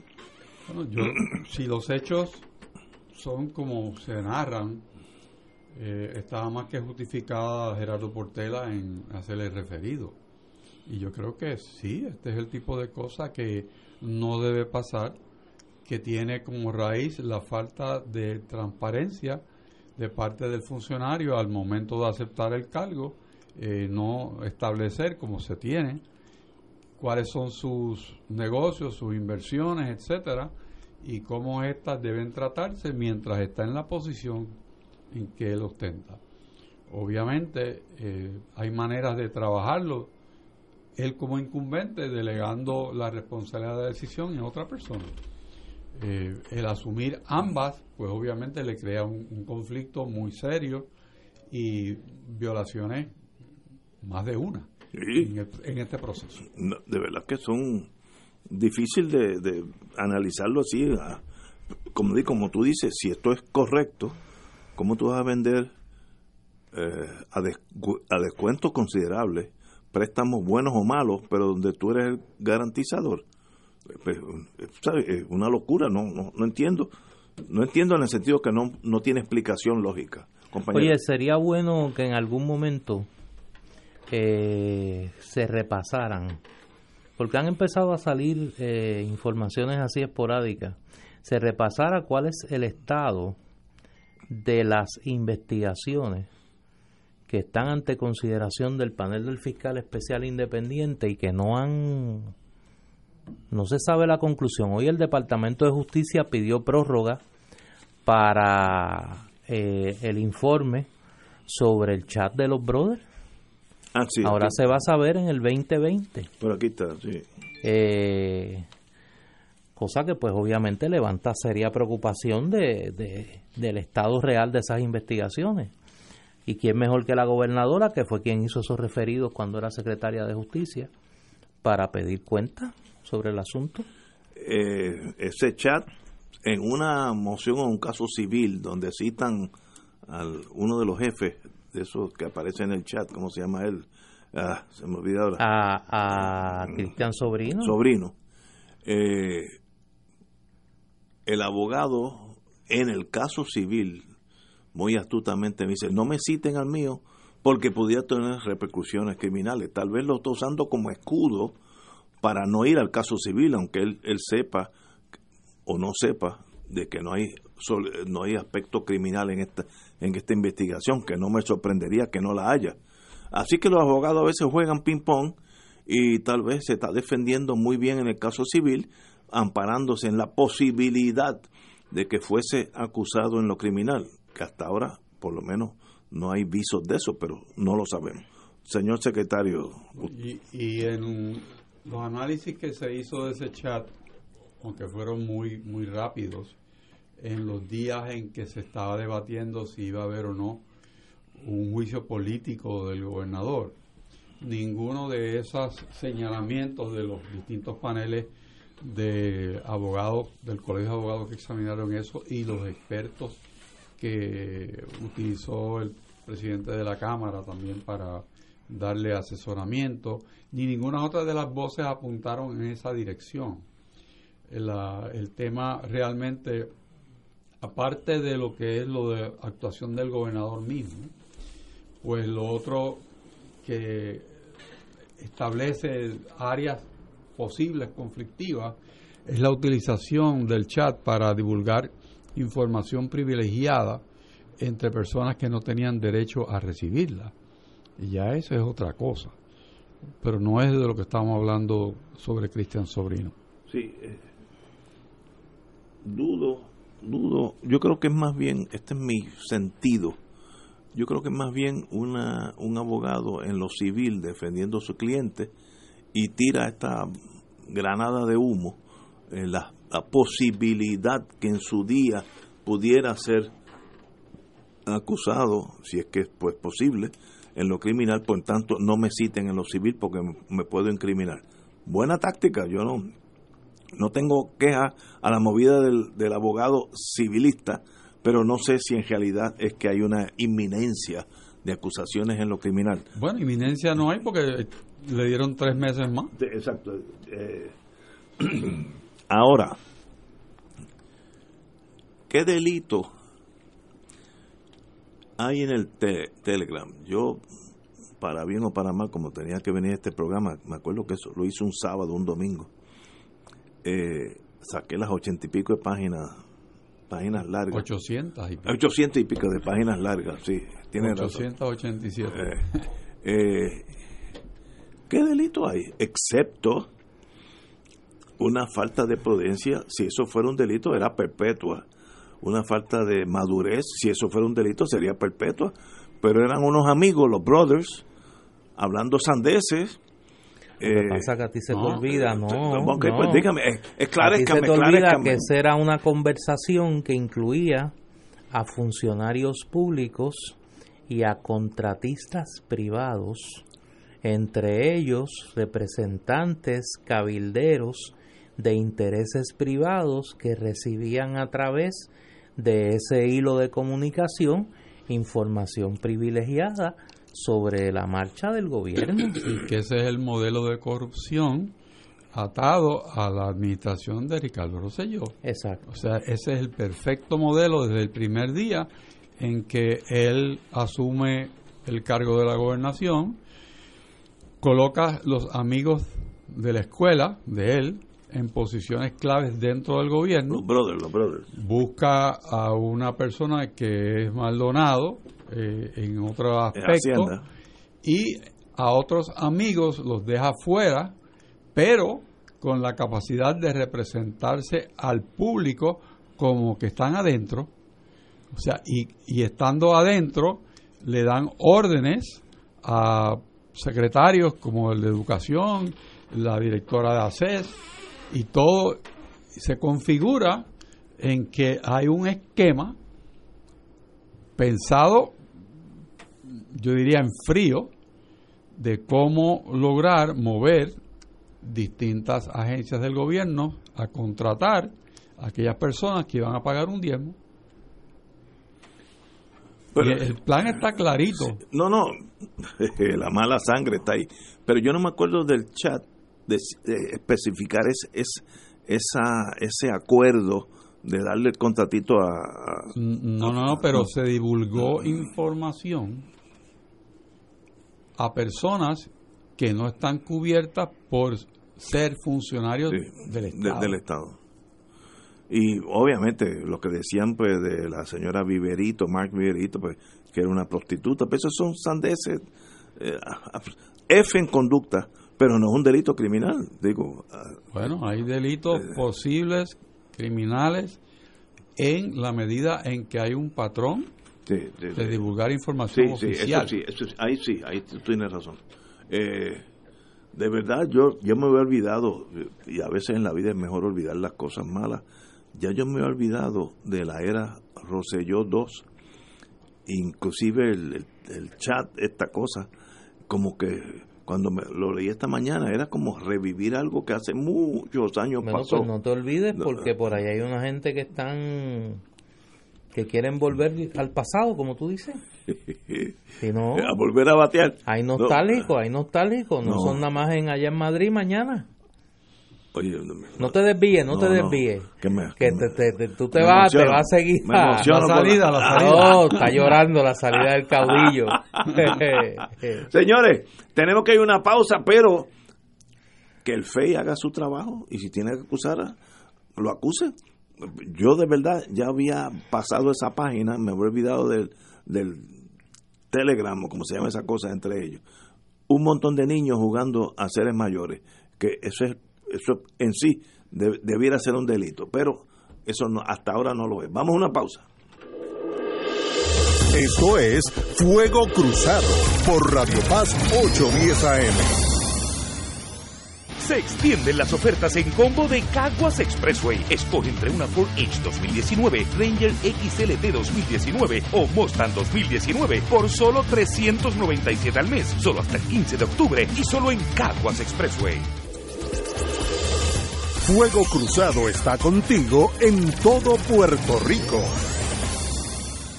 La tecnología avanzada al cuidado de su salud tiene un nombre. Advanced Imaging Interventional Center. Siempre con innovadores servicios en radiología diagnóstica y un personal certificado brindándole confiabilidad con resultados más certeros en todas sus pruebas. Ofrecemos MRI, tomografía computadorizada, angiografía digital, neuroradiología, sonografía y ahora con nuestro nuevo servicio avanzado de PET-CT para pruebas de alta eficiencia. Advanced Imaging, edificio Arturo Cadilla, Centro Médico San Pablo Bayamón, 269-2442. Mamá. Papá, los primeros 3 años de vida de un niño son cruciales para el proceso de desarrollo y maduración del cerebro. Si tu niño presenta dificultad para repetir palabras o sonidos, señalan lo que desean en vez de hablarlo, muestran frustración o llanto porque no pueden expresar lo que quiere, podría tener un rezago en el habla. Precision Hearing and Balance Center, ahora como Precision Health, cuenta con los patólogos y terapistas del habla que le pueden ayudar. Llámanos y haz tu cita 303-0532. En Precision Health le podemos ayudar. El Santuario de Nuestra Señora Madre de la Divina Providencia nos convoca a celebrar jubilosos otra misa de madrugadores para recibir los albores del nuevo día con rezos, cánticos y alabanzas que proclamen nuestra fe en un Dios vivo y su amor infinito. Congrégate desde las 5 de la mañana con tus hermanos este sábado 2 de noviembre en el Santuario Nacional de Nuestra Señora, Madre de la Divina Providencia en Cupey. Transmisión en directo por Radio Paz 810 AM y Radio Paz 810.com. Además por Oro 92.5 y Radio Oro FM.com. Info 787-646-9448. Santuario de la Providencia.org. Y ahora continúa Fuego Cruzado. Voy a dar esto en términos de mensaje gratuito al público. Hay en negocios en el día de hoy, en la página, no sé cuál, pero la sección de negocios, que es la página 33, dice: en alerta a los bancos por estafas a sus clientes. Y yo he recibido en los últimos 2 o 3 meses notas, mensajes electrónicos, de que lo está llamando la sección de fraude de la compañía que sea, etcétera. El banco, pues mire, necesito que comunicarse con usted urgentemente. Y aquí este artículo dice: todo eso es fraudulento. No le haga caso a nadie. En ese diálogo hecho por expertos deben ser maestros psicólogos, porque saben cómo manejar el ego de uno y cómo sonreírle y hacerlo sentirse gratamente. Tal vez el que está hablando con usted está en Wyoming o en Guatemala, y velando que usted le dé el número de la cuenta, el número de seguro social, etcétera, etcétera. Mi recomendación: no le dé ni el número de la cuenta ni el número de seguro social. Si usted lo da, deben fusilarlo allí mismo a usted. Eso es un secreto que es ilegal, dar ese número a personas no autorizadas. Así que por el hecho de que llame a alguien a nombre del banco tal o de la institución financiera tal, el gobierno, el Departamento de Internal Revenue, que estamos, no crean esos cuentos. Y la forma más fácil, primero, yo no los contesto. Yo sí veo de dónde vienen, aunque están llamando a nombre del banco X mío aquí en Puerto Rico, pero la llamada viene de Wisconsin. ¿Por qué me va a llamar el banco X aquí a mí desde Wisconsin? Pues ya yo sé, yo ni contesto, sencillamente no contesto. Pero si usted quiere ponerlo en trajidor y dice: mire, déjeme la queja, ¿cuál es el problema con suyo? Yo mañana voy a mi banco, al Santander o al Oriental, el que usted quiera, First Bank. No se preocupe, yo lo soluciono. Y usted va a ver, no, pero mire, es que tenemos que hacer, él va a tratar, o ella, que se quede usted en la línea. Si se queda en la línea, está cayendo de pescadito. Así que no le dé su nombre, su número de seguro social. El que de eso, pues, necesita un psicólogo al lado de él. A nadie, nadie es nadie. Y sencillamente, hoy, antes de empezar el programa, me mandaron aquí un mensaje electrónico en inglés, fraud risk, de su cuenta en tal.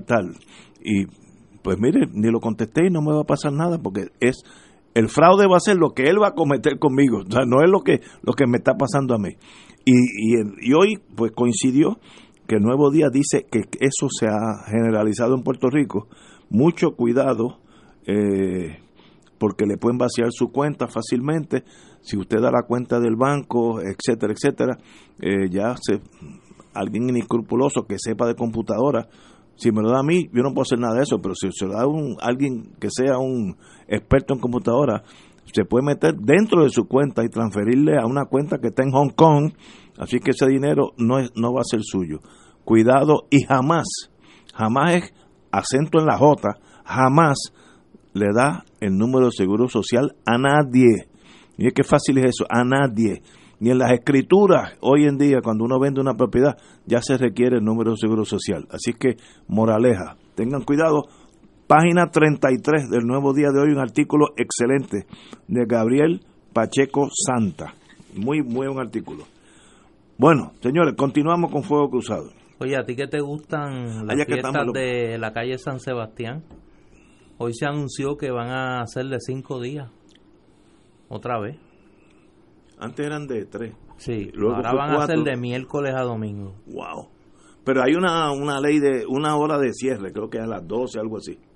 Van a estar, exacto, los establecimientos comerciales que vayan a vender bebidas alcohólicas cesarán operaciones a las 12 de la medianoche todos los días, excepto el domingo, que deberán cerrar a las 10 de la noche. Así es, así fue. Las actividades en las tarimas terminarán a las 11 de la noche.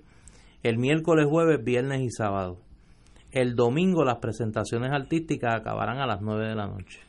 Muy bien. Yo creo que eso es... ¿Eso hace sentido? Hace sentido. Si no tengo problema alguno. Yo, como vivo en esa trayectoria... ¿A usted le gusta eso? No, sí, me gusta. Intenso. Me gusta, sí. Pero la cantidad de seres humanos que van a esa fiesta, esos 4 o 5 días... es incalculable, lo sé por los estacionamientos.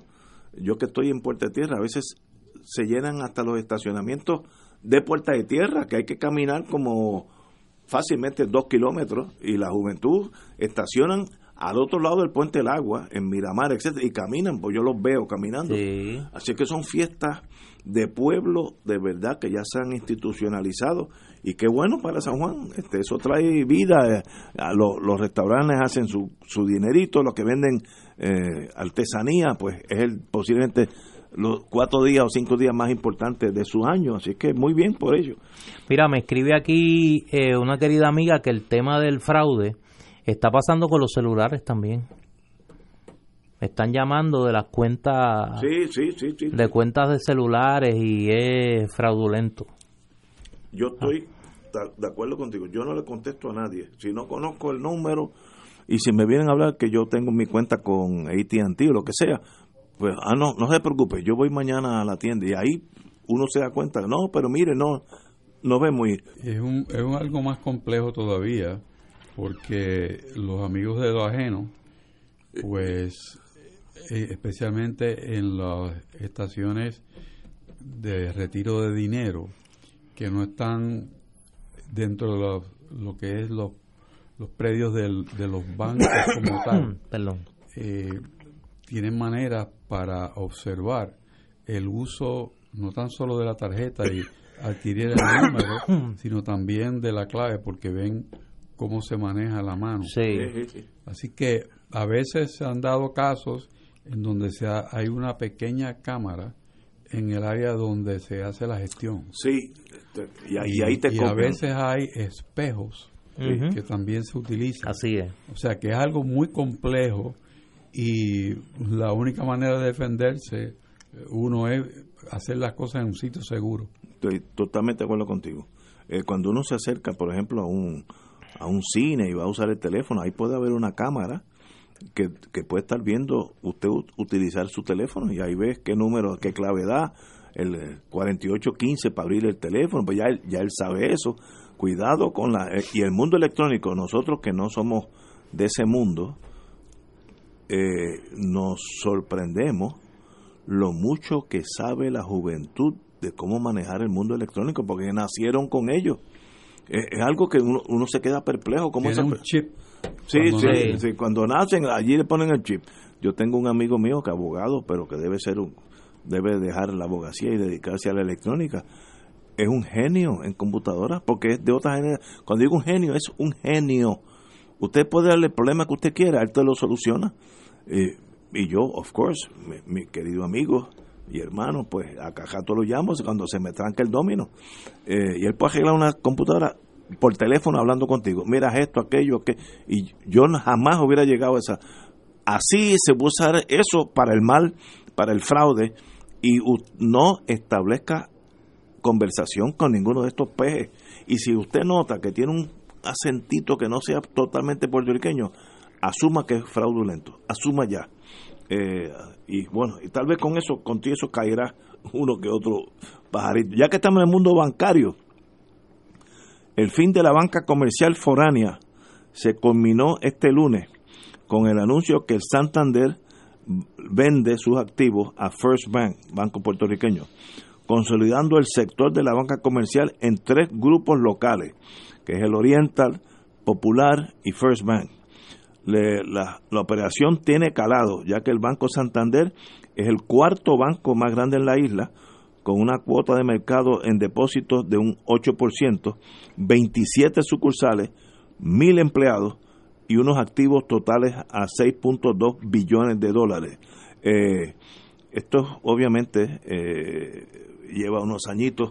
Cuando se fueron las 936 de Puerto Rico en la década de los 90, los primeros que se rajaron fueron aquellos bancos que estaban orientados a utilizar esos fondos 936, que eran literalmente billones de dólares que se producían, y la ley 936, la sección 936 tenía una subsección 2J, 2J Investment, que era que si ese dinero, General Electric en el caso mío, lo depositaba en Puerto Rico, en el banco que fuera, pues ese banco lo podía reinvertir en las cuatro esquinas del mundo, pero para mí esos intereses no tributaban. Así que para todas esas compañías les era bien beneficioso dejar el dinero en Puerto Rico a través de un depósito bancario en Puerto Rico.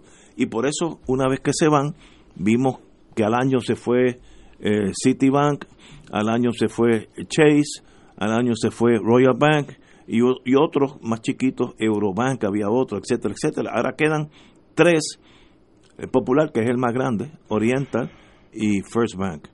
Bueno o malo, miren, no es ni bueno ni malo, es la realidad. La economía ya no necesita esas empresas multinacionales bancarias, porque el negocio de nosotros, pues, el negocio bancario se ha reducido dramáticamente. Compañero.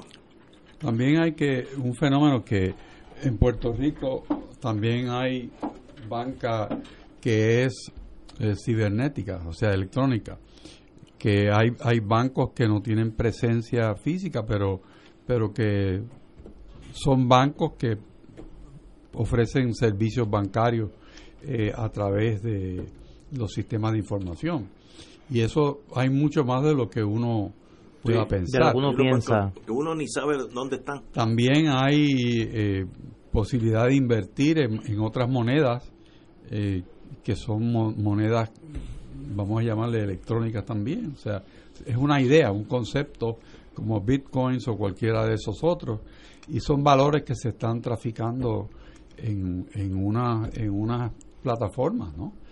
Que Puerto Rico, pues, no es excepción en ese sentido. A mí personalmente me gustaría que Puerto Rico mantuviese también la presencia de algunos bancos internacionales, porque facilitan el tráfico entre muchos países. Y además, cuando una persona de negocio de Puerto Rico o un cuentaviente de esos bancos están en otras partes del globo terráqueo, pues hay acceso a unos servicios que de otra manera no los tendría. También los bancos son gestores de negocios. Los bancos atraen inversión a Puerto Rico, y ha sido también una fuente para el crecimiento económico del país. O sea que... Sí.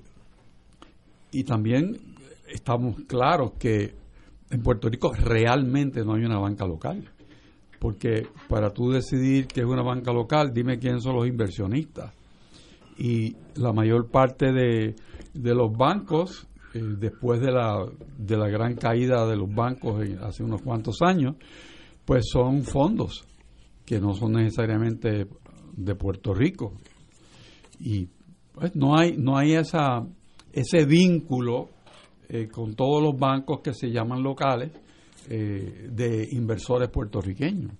No olvidemos que muchos de los bancos locales que tenían esas inversiones ya no están y los accionistas salieron quemados.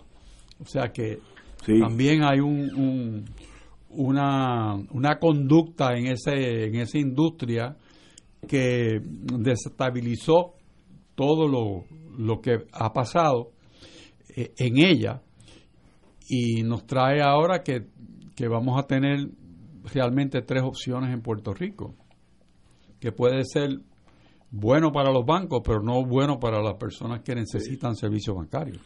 Tienen menos opciones de tú buscar un préstamo en algún lado. Hay tres nada más. Antes había 10, hay 3.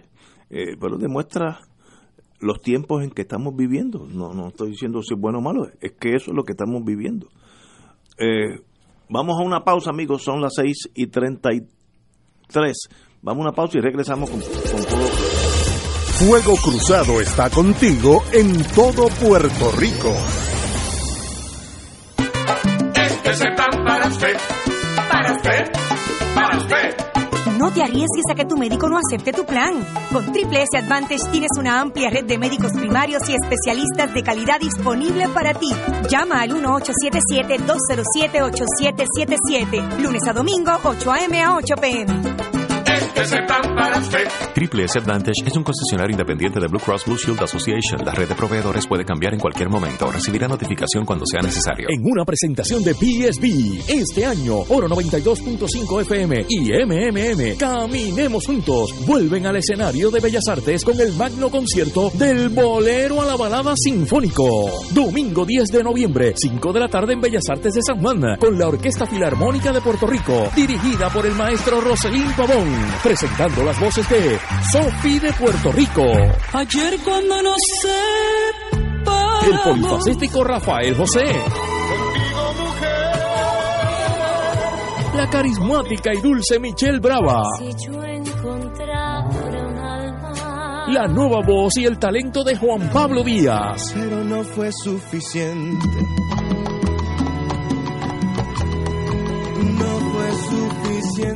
Y como invitado especial, Glenn Monroy.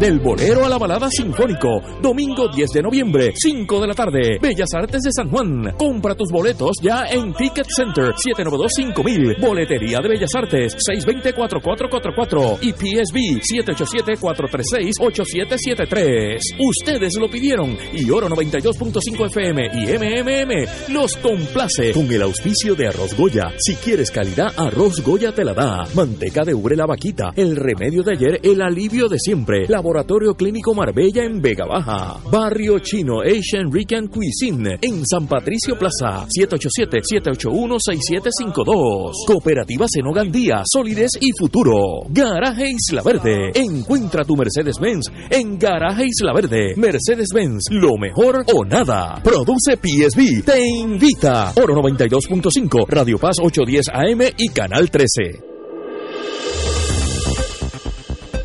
Y ahora continúa Fuego Cruzado.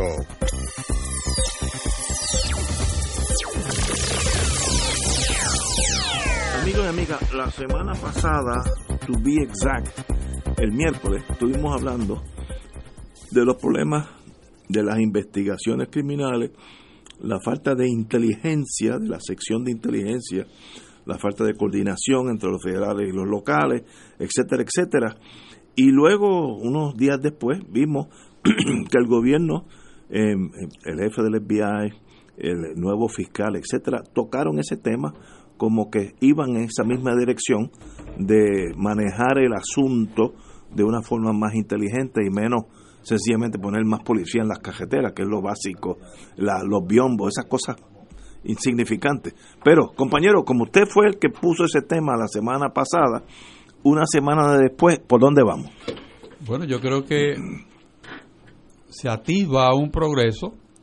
Me parece a mí que el liderato en ese aspecto de progreso viene del fiscal federal en Puerto Rico, que lo articuló correctamente como una necesidad de compartir información criminal para poder diseñar el mecanismo para intervenir en las empresas criminales que operan en Puerto Rico, que son las que producen los crímenes de acecho, que son los crímenes que en este momento están ocurriendo con mayor frecuencia. Además, pudimos notar en unas declaraciones del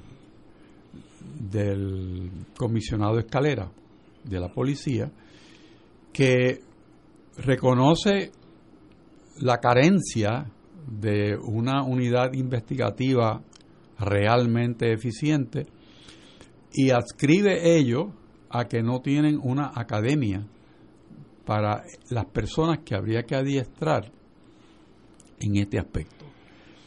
Eso, pues, es una buena señal porque se reconoce el problema.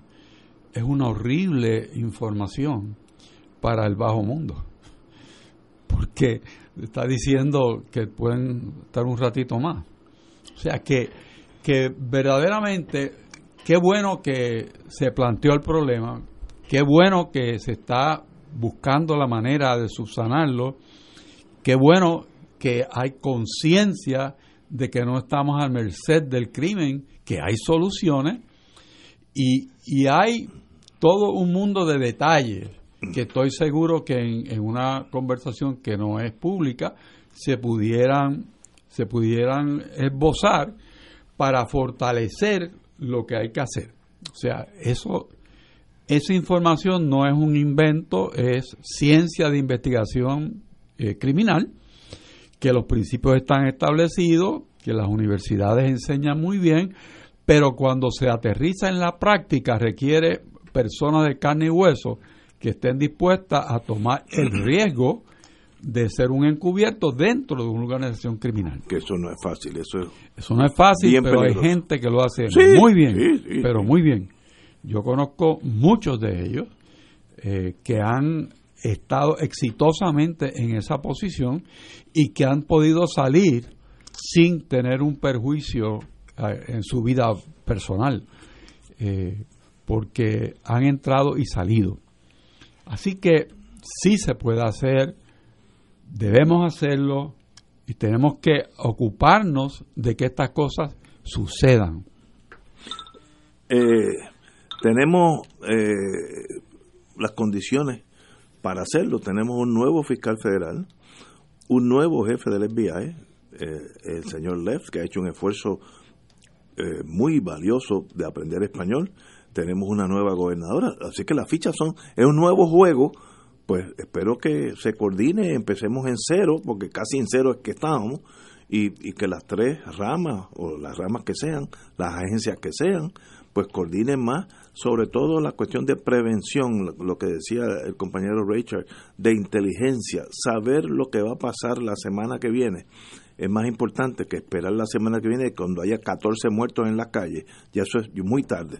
Ahora, eso requiere planificación, escuela. Y hay también posibilidades de esa escuela recibirla, por lo menos en grupos pequeños, de instructores que pueden ser muy bien del gobierno de los Estados Unidos. También hay partidas de fondos disponibles en el Departamento de Justicia de los Estados Unidos para hacer ese trabajo, porque tenemos que entender que Puerto Rico y los Estados Unidos, en términos de la criminalidad, están casados, porque los delitos tipificados federales también encuentran eco en la tipificación de delitos locales, lo que quiere decir que podemos volver a que Puerto Rico maneje una serie de violaciones que tienen raíz federal como delitos locales, mientras el gobierno federal maneja aquellos delitos locales que son mucho más complejos y debido a los recursos que tienen, no solamente de personas, sino de inteligencia, pueden ser muy efectivos en trabajar este tema. Totalmente. Hay manera de hacerlo. Totalmente de acuerdo. Compañero. Yo creo que sí, y en ese sentido, pues me parece que la alerta que tú lanzaste la semana pasada, digo, claro, no va a llegar al nivel de especulación de creer que fue producto de eso, ¿no? Pero no hay duda que en el debate que se había dado, la conversación que se había dado en el país, ese punto, la falta de acceso de la policía a inteligencia sobre la actividad criminal en Puerto Rico, no se le había dado tanta importancia. Así se había señalado la investigación in situ, ¿no? Cuando ocurre el hecho, pero ese trabajo previo, y yo creo que aquí hay un elemento que en estos días pues ha asomado su cabeza por ahí, que me parece que es que fue el otro extremo donde se cayó, y fue la asociación de la acumulación de inteligencia con actividades más allá de lo criminal. Y fue cuando aquí tuvimos la experiencia de la División de Inteligencia de la Policía y sus vínculos con la persecución política, con la fabricación de casos y demás. Y yo creo que un poco ese shock que sufrió la sociedad puertorriqueña, y que incluyendo a la uniformada, tuvo el efecto de que todo lo que fuera ejercicio de acumulación de inteligencia, aunque fuera en la actividad para prevenir la actividad criminal, fue mal visto en un momento dado, ¿no? Cierto. Y me parece que en ese sentido discernir una cosa de la otra, claro, siempre pendiente que no se vaya a degenerar en las prácticas del pasado, ¿no? Pero es un elemento de todos los necesarios, todos los instrumentos de combate. Déjame añadirte en a la criminalidad, ¿no? Algo. Esta tensión entre las distintas funciones que tenía la División de Inteligencia de la Policía, pues es algo que yo conozco un poco. Y esa tensión se manejó en otros tiempos, aislando una cosa de la otra y dándole un rol a otros estamentos de justicia, como era el NIE, para que estuviera más a cargo de la parte de la investigación criminal de que estamos haciendo referencia aquí, conjuntamente con aquellas personas de la policía que sin duda alguna estaban aptos y tenían una raíz moral y tenían una conducta profesional que lo ponían fuera del nivel de sospecha. O sea que la motivación de esas personas claramente era la investigación criminal y no ninguna otra. Y eso se trabajó en un momento dado junto con el gobierno de los Estados Unidos. O sea que esa planificación, esa gerencia de recursos, que es lo que estamos hablando, sí se puede dar, sí se dio y hay resultados. O sea que no estamos inventando la rueda, sino volver a retomar herramientas probadas de investigación criminal. Y eso se abandonó. Se desarticuló la División de Inteligencia por las razones que Néstor acaba de indicar. Se desviaron de su razón de ser y ha creado un vacío que yo creo que hay que llenar de nuevo, y eso es meritorio. Me gusta el mundo ese criminal. Uno de los encubiertos en los últimos dos décadas de más uso para el FBI fue un encubierto del FBI, Pistone de apellido, que penetró la mafia en Nueva York y desarticuló los grandes jefes hace 5 o 10 años. Él estuvo adentro, que llegó a una posición hasta de casi medio nivel, y ahí se acabó. Ahí, no acuerdo cómo se llama, aquel Gotti, etcétera, todos cayeron por una persona nada más que había penetrado esa sección. a esa mafia. Así que, ¿por qué no hacerlo en Puerto Rico? Requiere entrenamiento, mucha escuela, administradores muy serios. Eso no puede ser a lo ligero, porque esa gente corre en peligro. Hay que darle mucha protección, mucha discreción. Así que no es fácil, pero hay que hacerla, porque lo que estamos haciendo ahora es reaccionando a los asesinatos. Cada vez que alguien se entra a tiro en X calle, pues vamos allí, recogemos los cadáveres. Eso ñame, eso lo hace cualquiera, ¿no? Lo otro es que en parte del problema son los penales. Y ha habido un brote de violencia en los penales, que hay muchas causas, pero es más fácil trabajar con la organización criminal que opera dentro del penal, del trasiego de drogas, por ejemplo, que se está dando a todas luces. Y las peleas internas y las muertes son asociadas a eso. El valor que tienen las cosas normales crece exponencialmente cuando están dentro del sistema penal. Y ahí la misma tentación que hay por el dinero envuelto, porque es mucho dinero, pues también puede afectar la probidad de lo que es el funcionario que está allí también.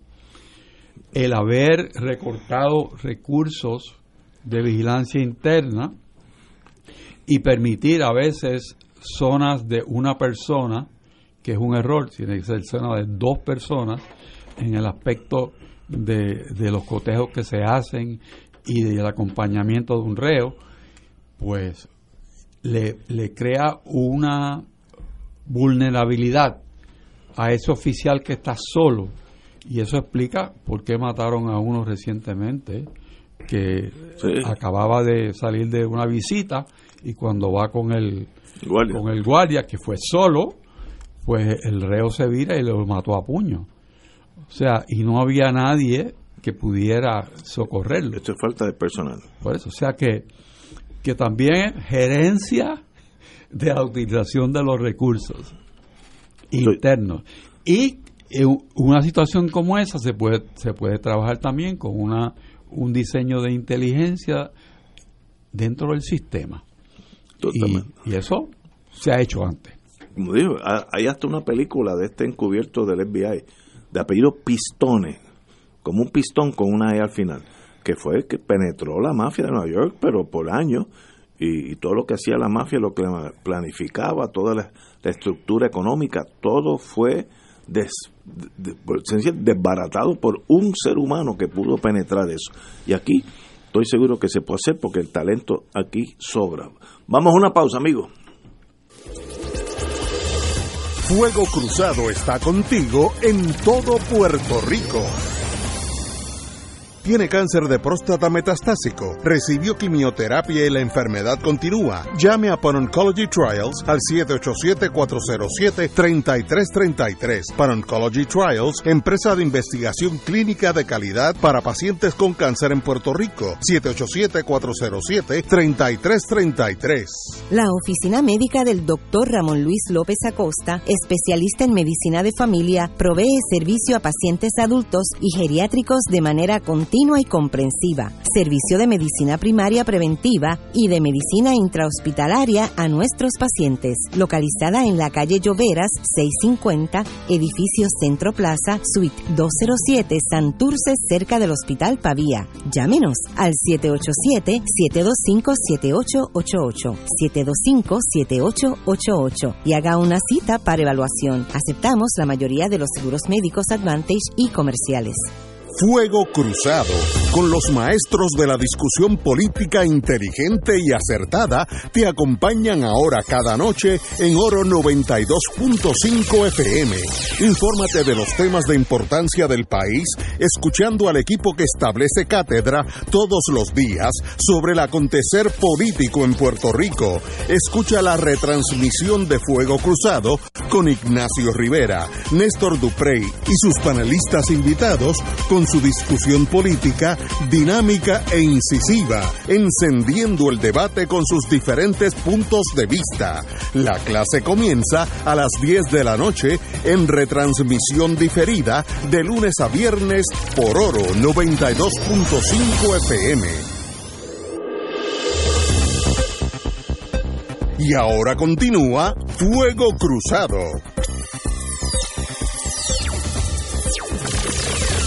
Bueno, amigos y amigas, la noticia muy negativa de nuestros hermanos chilenos es que los disturbios en Chile continúan.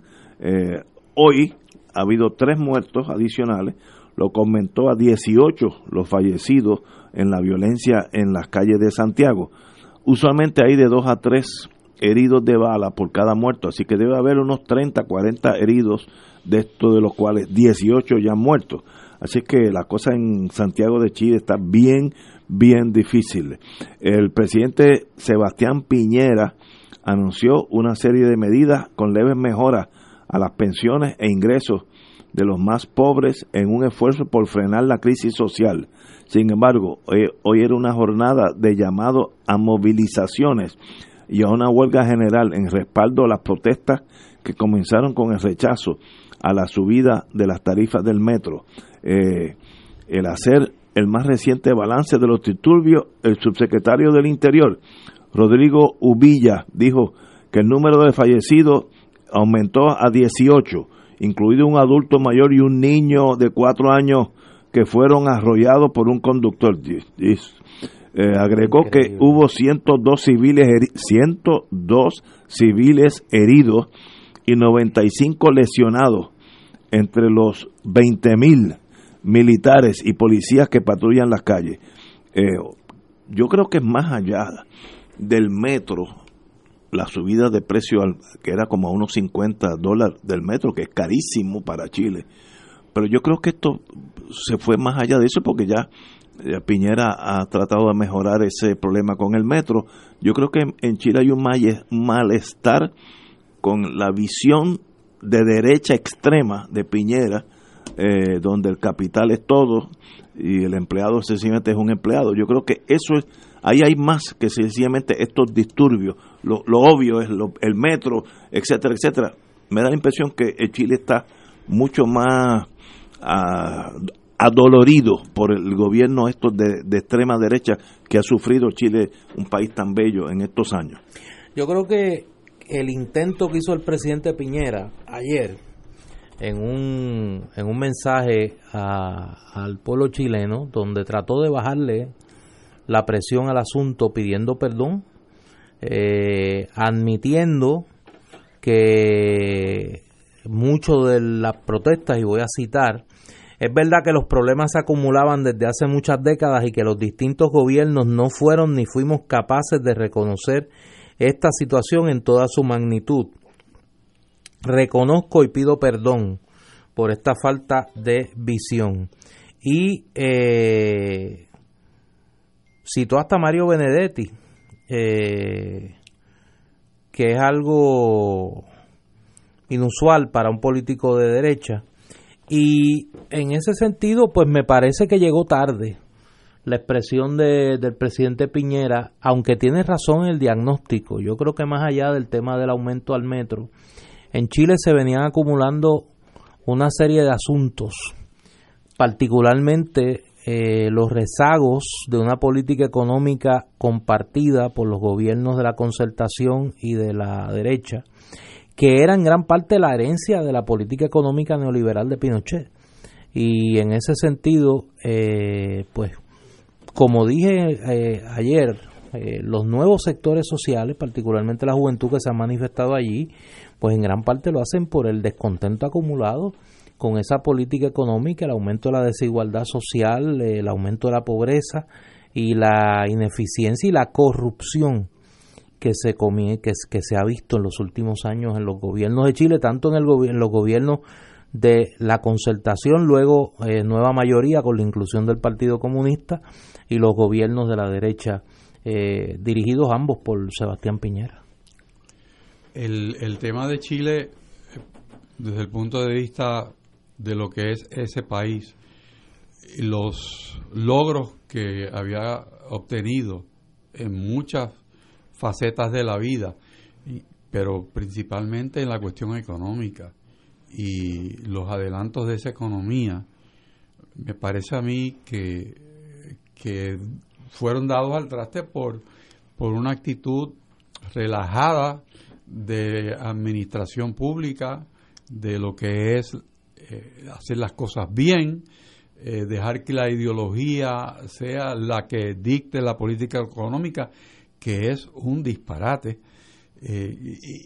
y alejarse de lo que es una sana política de crecimiento económico para un país que tiene recursos, tiene unos tratados excelentes mundialmente y que tiene todos los elementos para ser un éxito, como lo ha sido en el pasado.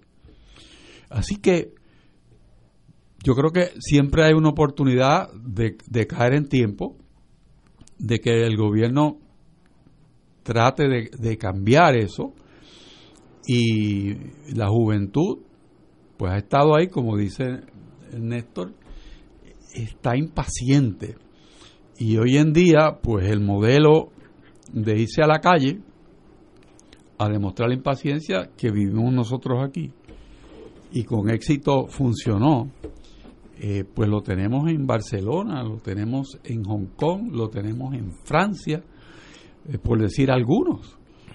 Así que el mundo, como diría, está prendido, y hay que tomar una pastilla de sosiego, de calma, y pensar que hay una manera distinta de hacerlo. Como yo siempre digo, hay un Puerto Rico mejor posible. Igual manera hay un Chile mejor posible. Totalmente de acuerdo. Y hay que caminar en esa dirección. Hay que buscar una unidad, porque sin eso ninguno de los que he mencionado va a salir bien. Francia, que tiene una política de mayor tolerancia y de trabajar con situaciones complejas y armonizar muchas cosas que parecerían opuestas, pues sigue ahí, el presidente sigue manejando a los chalecos amarillos. O sea, pero los españoles no están teniendo mucho éxito. Hong Kong. Y mañana pues se prenderá la mecha también. Mañana se añade un elemento. Mañana mueven al caudillo del Valle de los Caídos, lo sacan del Valle de los Caídos y lo mueven a un cementerio privado a las afueras de Madrid. Eso pues yo estoy seguro que estremece a España a favor y en contra, pero extremadamente. Recordemos que eso es producto de una guerra civil de las más crueles en la historia del mundo. Ese gesto es el final real de la transición española de la dictadura a la democracia. Y puede ser. Era una situación inédita que un dictador tuviese un mausoleo en plena democracia. Y el Valle de los Caídos fue construido por él. Sí, pues no, y que fue. Como dicen algunos españoles, se construyó su propio escorial. Sí. Ay, Dios. Oye, eso es tan emotivo que no me sorprendería que haya violencia a la corta o a la larga. Antes de irnos, llegan unas expresiones al filo de la hora de la gobernadora Wanda Vázquez, oponiéndose al aumento. Muy bien. A la tarifa de energía eléctrica. Dice, y cito, esa no puede ser la primera opción, se deben buscar fuentes de ingreso independientes como acuerdos colaborativos o posibilidad de acceso a fondos federales, de manera que la responsabilidad de la eficiencia energética no sea a costa del pueblo de Puerto Rico. Reconociendo la independencia del negociado de energía, le exhorté al negociado que dentro de su autonomía revise la resolución y explore otras alternativas para la implementación de estos programas, que no sea aumento en el servicio eléctrico. Estaré pendiente a que esta situación sea resuelta, teniendo presente el interés de nuestro pueblo. Ese es mi compromiso. Muy Más bien. Allá de oponerse y de haberle dicho al negociado de energía que se opone, pero no hay otra expresión. Me satisface la manera en que se expresa la gobernadora con relación al tema, porque comienza por aceptar la autonomía que se le dio por ley. Es un proyecto que se trabajó por Larry Selhammer y por Eduardo Batia, y querían asegurarse que existiera esa autonomía. Así que ella empieza por reconocerla, pero recomienda que se haga algo distinto a lo que ha sido la decisión de esa comisión. Bueno, señores, tenemos que irnos, así que mañana será jueves y estaremos aquí a las 17 horas. Hasta mañana, amigos.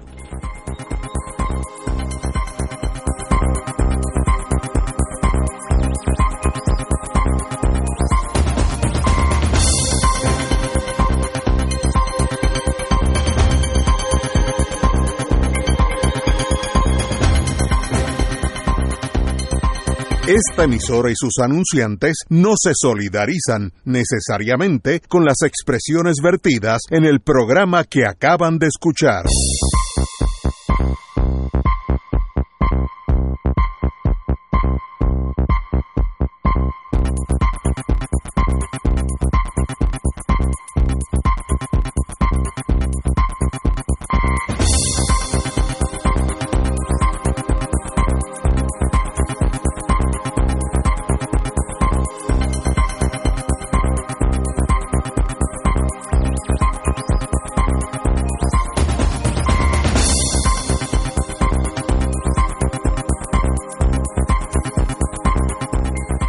Radio Paz 810.